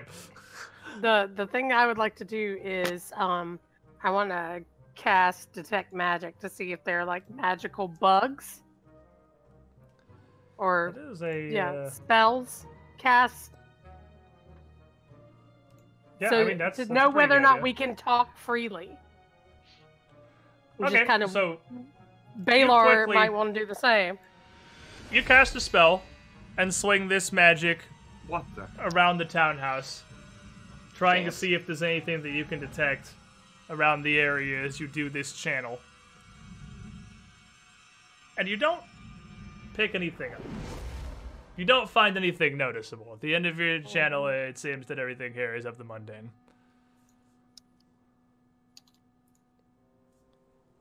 How freaking cool is Syrinscape? That was really cool. I gotta be honest. No, it's great. I Hope you have more of those. Oh boy, Baby, you have I no put- idea how ready I am to smash soundboard. buttons in this. That definitely found sounded to me like what detect magic would sound like. Oh, they have a Syrinscape command. That's probably because I pressed the button labeled Detect Magic. I didn't just press a button labeled Generic Spell. I pressed the button labeled Detect Magic. Oh man, so it's a thought Is there a out fireball oh, button? specifically. That's awesome. That's amazing. Is there a Oh, fireball. fireball Third button? Dimension now. Come If on! there's gonna be any button. Why do you it's think there's fire. not a I'm fireball sorry. button? I'm I got one for you. Mantra, Is there a polar midnight button? I'm Okay, leaving you for the soundboard. literally every specific ability in the game. Well, hey, we gotta save some surprises. Yeah, don't give them all away. Polar Midnight? No way. What about what Really? about my, my shield? Is a shield in there? Are we okay? Are we gonna play Pathfinder or are we gonna play press buttons and Syrinscape? Because- Look, you guys can play with that later. I'll just- That's so Here, I mean, we I'll can give do you. both. I'll give It- you one more, Inori, one more just for you, okay? yes. Would you like to hit somebody with a Oh. spell strike, shocking grasp? Oh, that's magic. There. You get one. Okay, we're done. We're done playing with Syrinscape. We're back to playing Pathfinder. All right. What are we gonna do for a few hours? Was there anything you need to do other than simply rest? bathe. Probably. Bathing is definitely a, a Dude, pretty clean good thing out there. Five days into carriage, bathing's probably pretty high up on the thing. Clean and And if like, we're shine my how long armor. do we have until? You got How probably about have two until hours till the- you gotta head back, uh, start heading back over.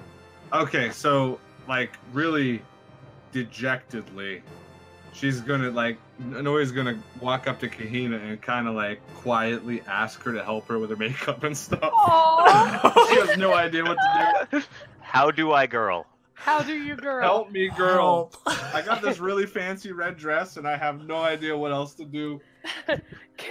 Kahina goes to her bag and opens it and takes one of those, you know, the the the bags that has all the uh, makeup artist brushes and stuff in it that's rolled up and tied. She unties it and just unfurls it. Just like this whole like bit of things and makeup, and she takes a Nori and she sits her down and she Oh, goes, well, that's overwhelming. "This overwhelming. is gonna be so much fun. Oh, no, let's not try to have too much. You fun are my canvas. You are my canvas. I That's shall what make we got. you What can we do with this? Is the question that we're asking ourselves right now. No. Because typically Inori is a lot more at home in some dark leather armor, maybe a chain Mhm. shirt with Ciaran strapped across her back and nothing fancy.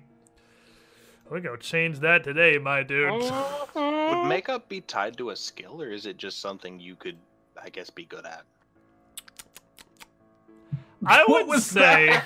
that's my I'm, I'm, thinking. just, I'm curious. That's my I'm thinking curious. sound. Disguise? I was yeah, that disguise. was the first thing that came to mind, but I almost think. Yeah, I can't think of anything better than disguise for doing makeup. Maybe craft? Which would make Yeah, like, for me not It was good at. profession was the other one that came to my mind. What do you think, Kahina? What, what, do you want to roll for doing Inori's makeup? I mean, Sleight of Do you hand, feel like you haven't What? rolled enough dice You have today? to roll for her to girl. I was just curious if it would be tied to a. Like I'm a- a asking her if she skill. wants to roll. I to see if she mean, can I girl. guess I.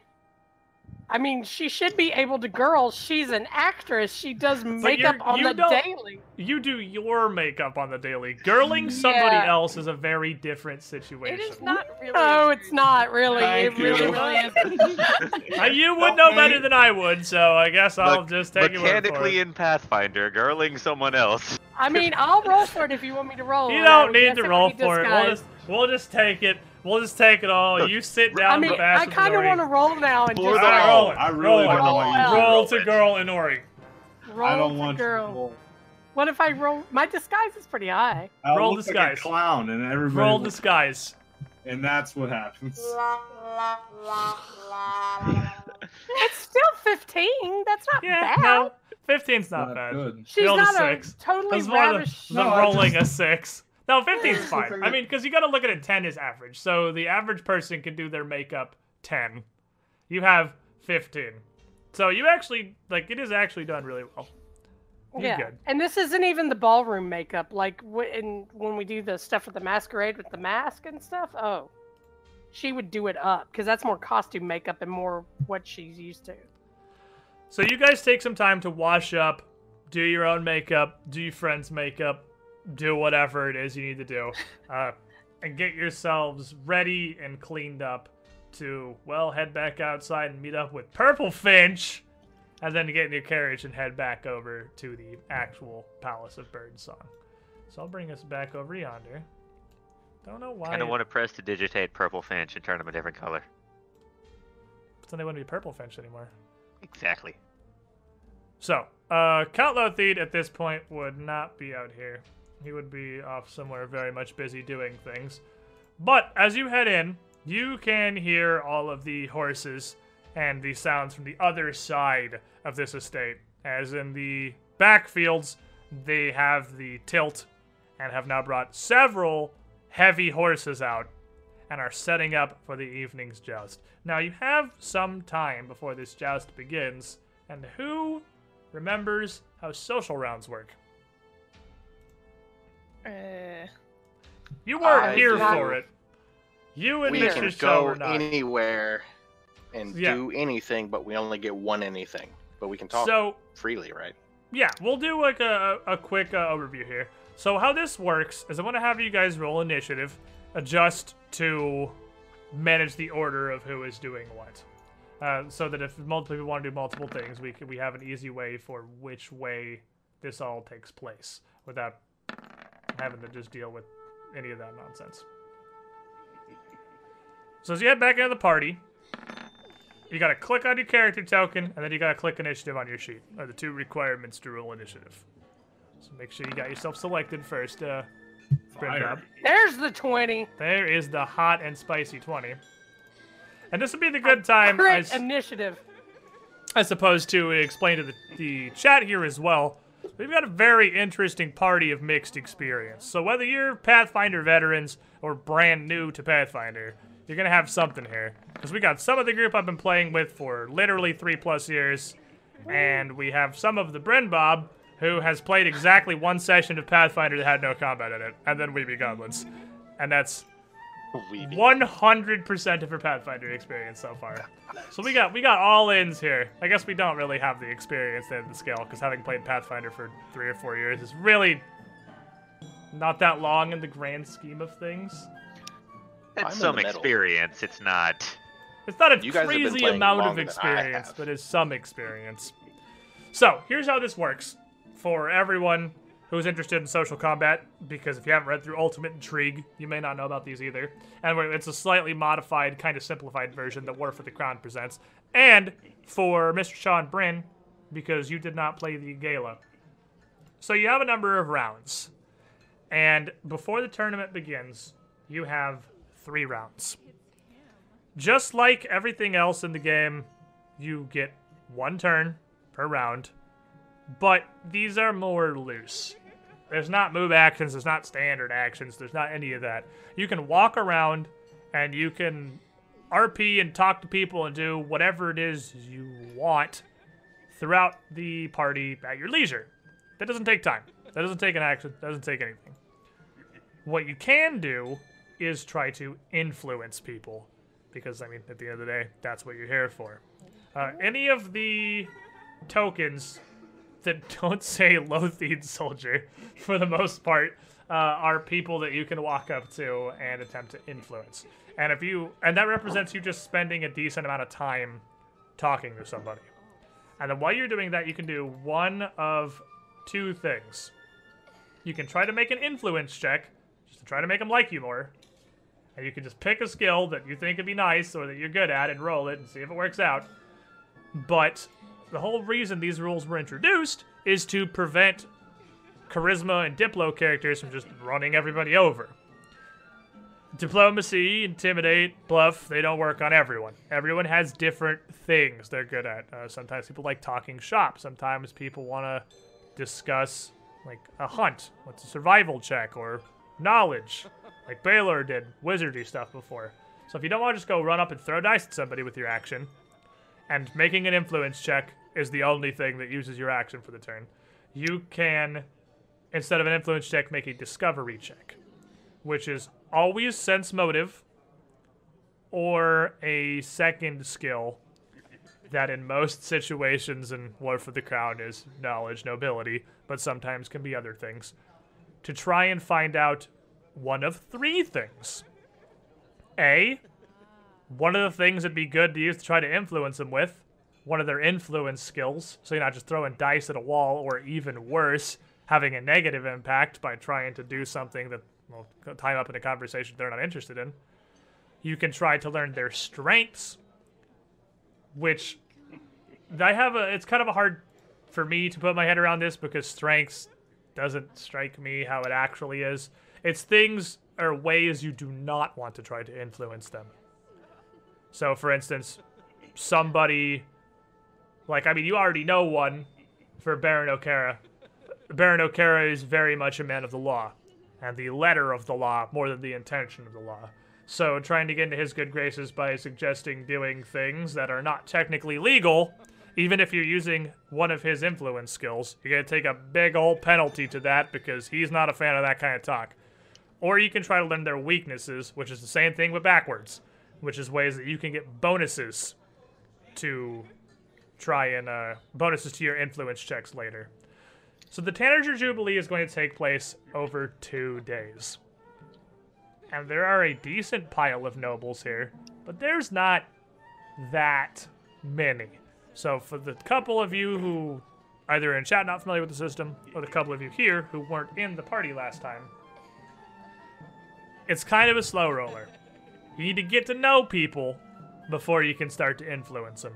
Figure out what they like, figure out what they don't like, figure out what's the best way to get into them before you start just picking up your diplomacy box and throwing it at their head and kind of hoping it works. I mean, you can always do that, but you have two days over which you will have many social rounds. So, head into the party, my friends. You are by no means required to stay in the travel nugget. You can split up as you will. And uh, you can head in, you can look around, you can try and find some people that you're interested in interacting with. And Purple Finch, while she cannot be influenced, will be around in the main hall if you need her for any questions. So, let's start with Kahina. And I guess Dara by extension because they're staying together. Because couple. All right. So, do we want to meet this nice person who's out here, or do we want to try to go inside and? So Who this man, you this? s- this man you see in front of you is one of the only non-humans at this entire jubilee. Uh, he is in fact another half elf, and there are humans. Well, that, that seem to be nobles anyway. There are plenty of halfling like servants and jesters and whatnot. But of the noble cast here, it's almost exclusively humans, with a very small smattering of half elves, including Baylor. This is one of them. This man isn't so much participating in the party as he is almost standing as an additional guard outside, uh, looking around the area, keeping a stern watch. And he really does not look like he's moved at all since the last time you were here.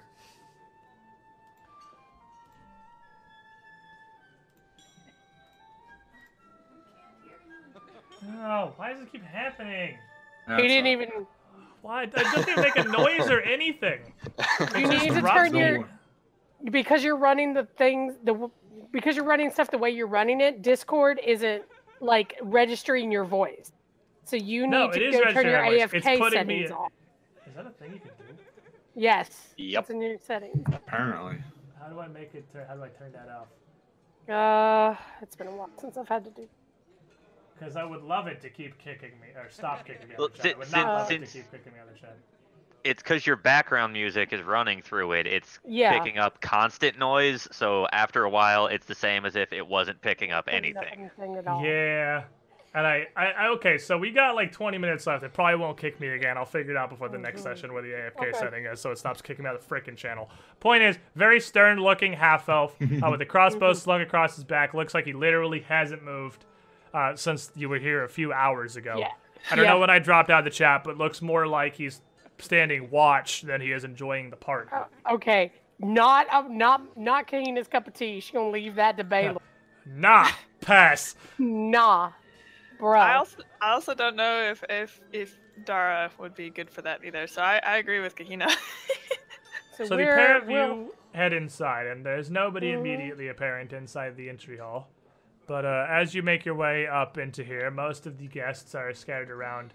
Uh, I only move a couple, and most of the guests are scattered for now around these entertaining spaces near the entryway through the open doors, or around the ballroom or adjoined areas.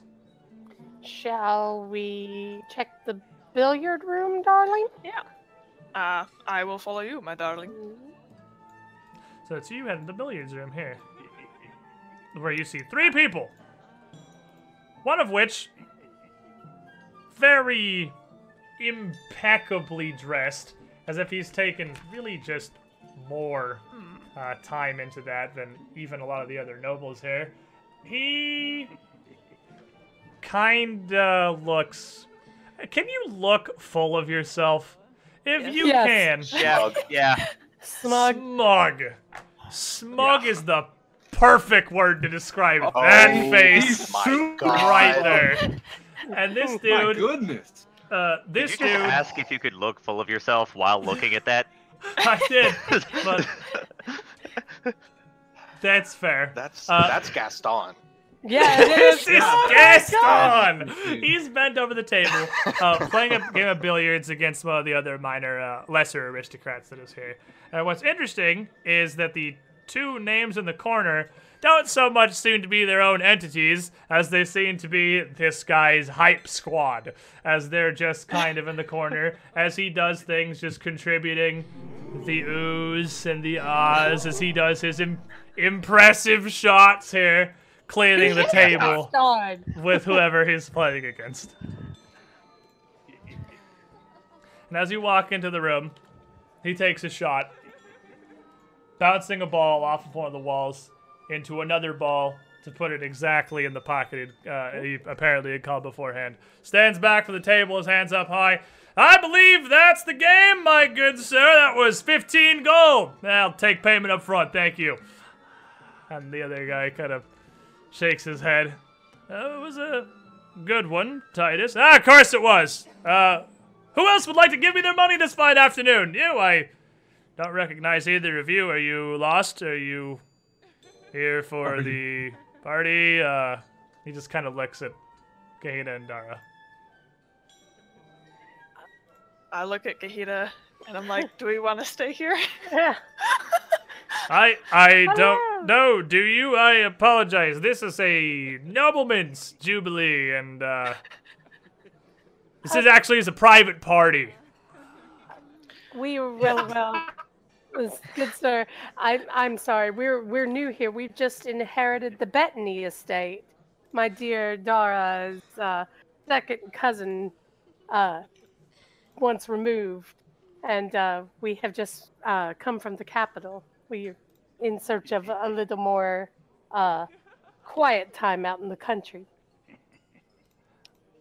Oh, and he, he takes a second and looks at you like he's just kind of thinking. Oh, yes, the Bettany heirs. I yes, Bartleby had informed me. Oh, my dearest apologies. He had informed me you were Osirian. Uh, just unexpected as all. Oh, I'm uh, Lord Titus Lothian Cassava. I'm the cousin. Nice to meet uh, both of you. So you come from Osirian? Is it that bad there? and as uh, his two guys in the corner just kind of laugh at his joke with him. Uh, originally, yes, but I uh, we have been living in Oppara for quite some time. Um, Hmm. my my family originally, as is his, but we've been in Oppara for quite a while. But Mhm. now we are going to make the country our home. So now we got the Opparan big shots coming down to take their hand at taking over Stockies.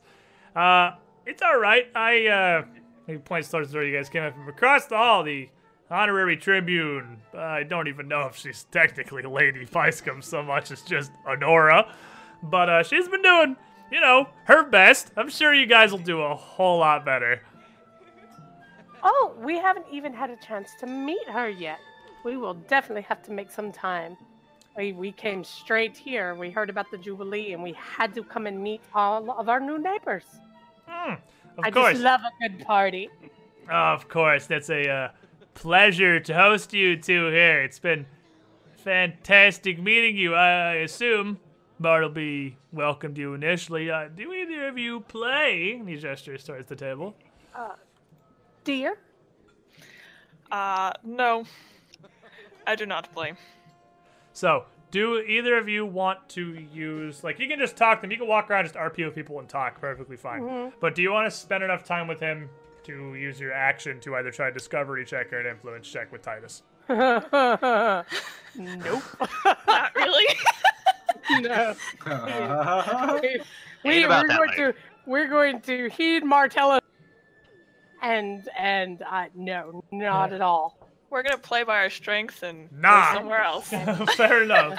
All right, let's hop down to Baylor real quick, who has made his way back into the sitting room here where Okerra is taking his seat back down and is just enjoying a nice drink and talking to some friends, so it seems. Uh, did you want to talk to him? Uh, I was going to. I also wanted to ask, can you still at this one influence areas? No, Like you uh, that okay. was a Gala specific thing. All right, Uh, you actually you can't play to a room here. This is just people. got it. But in exchange, these people are significantly harder to shift. Because you're going to be using all of your actions trying to shift people. All right. So expect it to take more effort to make an impression on people. So did you want to talk to Okerra, or did you just make your way over I, here? I, I did want to talk to Okerra again. uh, Nell, what about you? Because you're also in the general area. I just want to sign up for the tournament and then go somewhere else.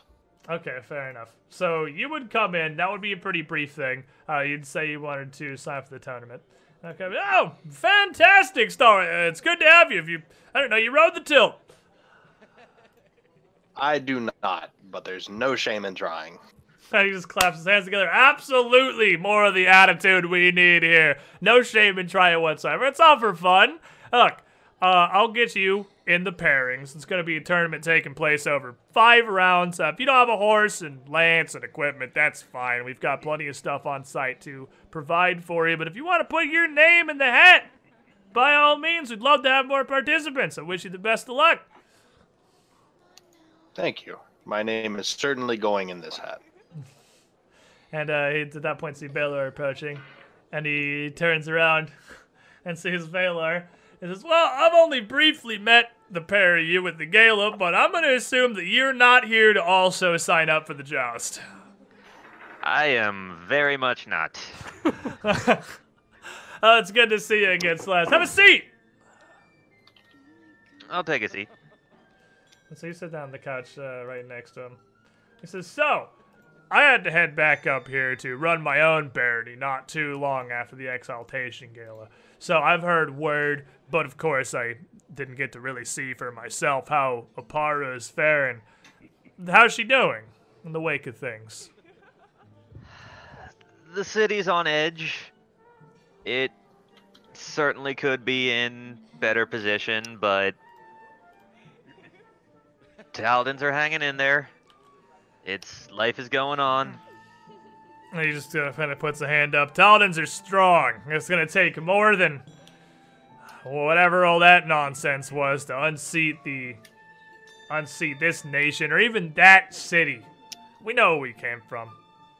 And we ain't to give up that easily. So, I haven't talked to you since the gala, and I kind of got the impression at the time you were after something. So it's good to get to just talk to you, you know, get to know Sir Landless. We're like two different worlds here. I'm a military guy turned to just jousting circuit, and you a half elf wizard hoping to get his seat on the Senate. We got the two ends of the political spectrum here. So what brings you up to Meratt? I, I know that your your friend Sir Rostam, I heard, inherited the Bettany estate. But uh, what brings you up here? Well, like you were saying, he did get that inheritance of his, and as much as Oppara is carrying on, I felt it better to get away from it for a while. Bad memories and all. I can't blame you for that, really. That was just truly a tragic turn of uh, turn of events. But it's good out here, you know. Meratt's a simple place. It's a county that damn near runs itself. We got farmers and farmhands mostly, some artisans, artisans, a couple engineers. I mean, Lothidar is making a pretty good name for itself. I gotta say, Count Bartleby's been doing well running the place. So, do you want to influence him slash discover? Now, keep in mind, whatever stuff you discovered about him at the gala still applies. So That's what I was about to ask. 'cause he is the same person. The the ways that you talk to him and the things he likes and dislikes haven't magically changed because we're in a different situation. So the advantage you have on Okerra is you already know a decent way to get in and talk to him. I believe with him it was just straight diplomacy was a good one. Uh, that was what you were throwing at him. Yeah, you were just dropping diplomacy.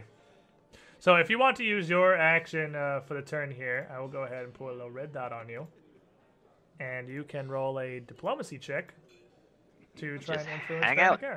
Yeah, just kind of hang out and do some talking. 15 on the die, that gives you a 30. That is such a, is it a feat or a trait that gives you your intelligence to diplomacy? Uh, trait. It's so good. It's just so good. Alright, so let me go ahead and put one on here. Uh, you get the feeling that Baron Okerra already kind of respects you a bit. And another thing that's interesting about the influence system to Bryn and Mistress Cha and those in the audience who are mm-hmm. unfamiliar with the social system is that you don't know if you're succeeding unless you're really succeeding. And you're really succeeding. So Okerra Okerra likes you. He likes you a lot. And just keep if you keep doing what you're doing, you're definitely on your way to getting in on his good side. So that takes care of you, Dara. Where? Uh, I'll let kind of you and Kahina together. I mean, I know you haven't taken your action yet, but I'm just going around. This is why I have the initiative table to cover what everyone's doing, so everyone gets their turn. Inori is kind of in the main hall. What do you want to do? Um, I wouldn't mind following uh, Baylor as he goes when he went to talk to uh, the guy running the, the jousting thing. Inori got a little itch. She might want to enter this thing. Is everybody else? here? jousting? Oh, you can absolutely not? do that. If you want to, do you want to also talk to Baron Okerra, or do you just want to sign up for the joust? Basically, just sign up for the joust. You know, and you know he introduced me as a friend and all that. I'm here to sign up for the joust. Like, And so you- you walk up to him, and you would show up around when him and Baylor are talking. You go up, and he'd turn to you and tell you most of the same information that he told Nell. Uh, he can, they can provide horses. They'll provide a lance and a shield. And if you want to ride, feel free to ride. The more, the merrier. He is Don't more than happy to see woman. people jumping on the train. that's one thing she would definitely ask. Any other women in this? Oh, yeah, actually, we've got a few. Uh, Lady Sidis and Lieutenant Gorchius are both participating, so you're, going to be far from the only one there. Don't worry about that. I have long since learned my lesson about underestimating women. No, I have no doubts whatsoever that you are more than capable. Uh, I've heard a bit, not not much, but a bit about the business you run back in Oppara, that uh, bounty hunting agency, right? Taking down the people the guard can't catch. Yeah, that's the idea. A little bit every day. Try It's to make respectable you know? work, and it's difficult. Trust me, uh, nobody is. here, nobody here is gonna make the mistake of underestimating that. Uh, can you ride? Uh, not so much, but you know, I'm giving my my my, my try. Well, uh, as I said before to you, your buddy, no, I'm glad to see you taking uh, your group taking the initiative to step up. Uh, we only had a good six or seven participants before, and now we're swelling the roster up a bit. We can do some better pairings. It's fantastic. We'll see you on the tilt. Thanks a lot. Appreciate it. All right, he turns back to continue talking to Baylor. So, what do you want to do? Who do you want to influence? Well, uh, I saw a man that was for someone to play in billiards. oh boy. So you Oh, two boy. are leaving that area because you don't want to Yeah. talk to him. Yeah. Inori, however, is absolutely interested in playing some billiards and is gonna head right back over to your boy Titus and try and get some work doing. And so you uh, you walk in the room and Titus turns to you. He's like, ah, hold on, let me guess. You're with the Bettany estate. I'm getting the uh, assumption at this point that people I don't recognize, I should just assume are here to take over the Stockies Tribune. Is that right? Wow, you're pretty good. Impressive. Aye. Calls them as I sees them. I like to think I'm pretty good at reading them. Now, uh, and he kind of points to the back. Like a fancy sword you got there, little miss. Uh, yeah, family heirloom. Aren't they all? So, you know, how to swing the thing around. Do you ever really use it, or just carry it around in case? I mean, you could ask the many men that I've killed and see how they Mm. thought I was with the ability. Interesting. What do you? Uh, you don't look like a soldier to me. A mercenary for hire, maybe? More of a bounty hunter by trade. You know what I think would be really interesting? Uh, they got this joust going on here in an hour or so, and that's that's all well and good. Uh, but not too long after that, their uh, my brother is of course gonna, or my, what's his relation? If he's a cousin, I guess that would make him also a cousin. Uh, my cousin cousin, later on is gonna be given a speech to carry on the festivities, you know, after the tournament and everything. But afterwards, I'm a bit of a duelist myself. I think it'd be fun to go around. Three points, whoever can be disarmed. You know, your standard fencing. I heard you in here bragging about billiards. Now you want a fence? Oh, yeah, yeah, if you want to step up to the plate for billiards, young, I'm sorry, I didn't get your name. I'm Lord Titus, by the way. Uh, Titus Lotheed Cassava. No. Venta. Well, Nori, if you want to put your money on the table, I'd be more than happy to take it from you. You can try, friend. You can try. So, you. Do you want to use your action on Titus? On your boy here? Yeah, I want to try to uh, figure out a weakness. We're going to give you a two for one. So, I'll let you try to figure out a weakness, and it's sense, motive, or knowledge nobility for him to try and figure out a weakness. And on top of that, I will also let you play a game of billiards, which is pretty simply going. Let me see. How do I want to do this? I'm thinking the easiest way to do it is just dex checks. Dex or sleight of hand? Let's do dex checks. The sleight of hand is basically dex, just with a modifier. Uh, we'll This do. sense motive one. Yeah, for discovery check, sense motive always works. Perfect. So give me that sense motive. You want to get a weakness from him? Yes. 17. Okay. You know, uh, you can pick up rather that regardless of this air he puts on, this arrogance, uh, Lord Titus here is more than aware that he's going through life at the moment riding on the coattails of his cousin. And he's a little touchy about that. So, if you were to perhaps imply in your dealings with him that maybe he'd have a tougher time trying to do things for himself. He's gonna get real defensive. And when he gets defensive, he's flustered. And that's with how he is as a person actually gonna make it easier for you to get in with them. So why don't you? impress you? Let's do this. Best two out of three, just dexterity checks. Okay. Okay. So just roll me. Uh, just click on, literally click on the deck stat on your page to play billiards. Oh. I think that's the easiest way to do little games of finesse like this. Ah, That was a five plus one, getting a real healthy six. Coming out of the gate swinging here. Oh crap! I rolled the wrong uh, die. I rolled the one you can't see. Uh, that's a Good, reroll that. Reroll that. that's It uh, a looks like a two to me. Solid 20. So as you start off here, standard billiards, you break, you you just you don't get anything.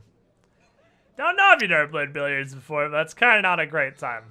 Titus, however, yeah. you- scoops up three balls in a row like nothing before he uh, puts the ball in kind of an awkward position for you. Roll me another dex check.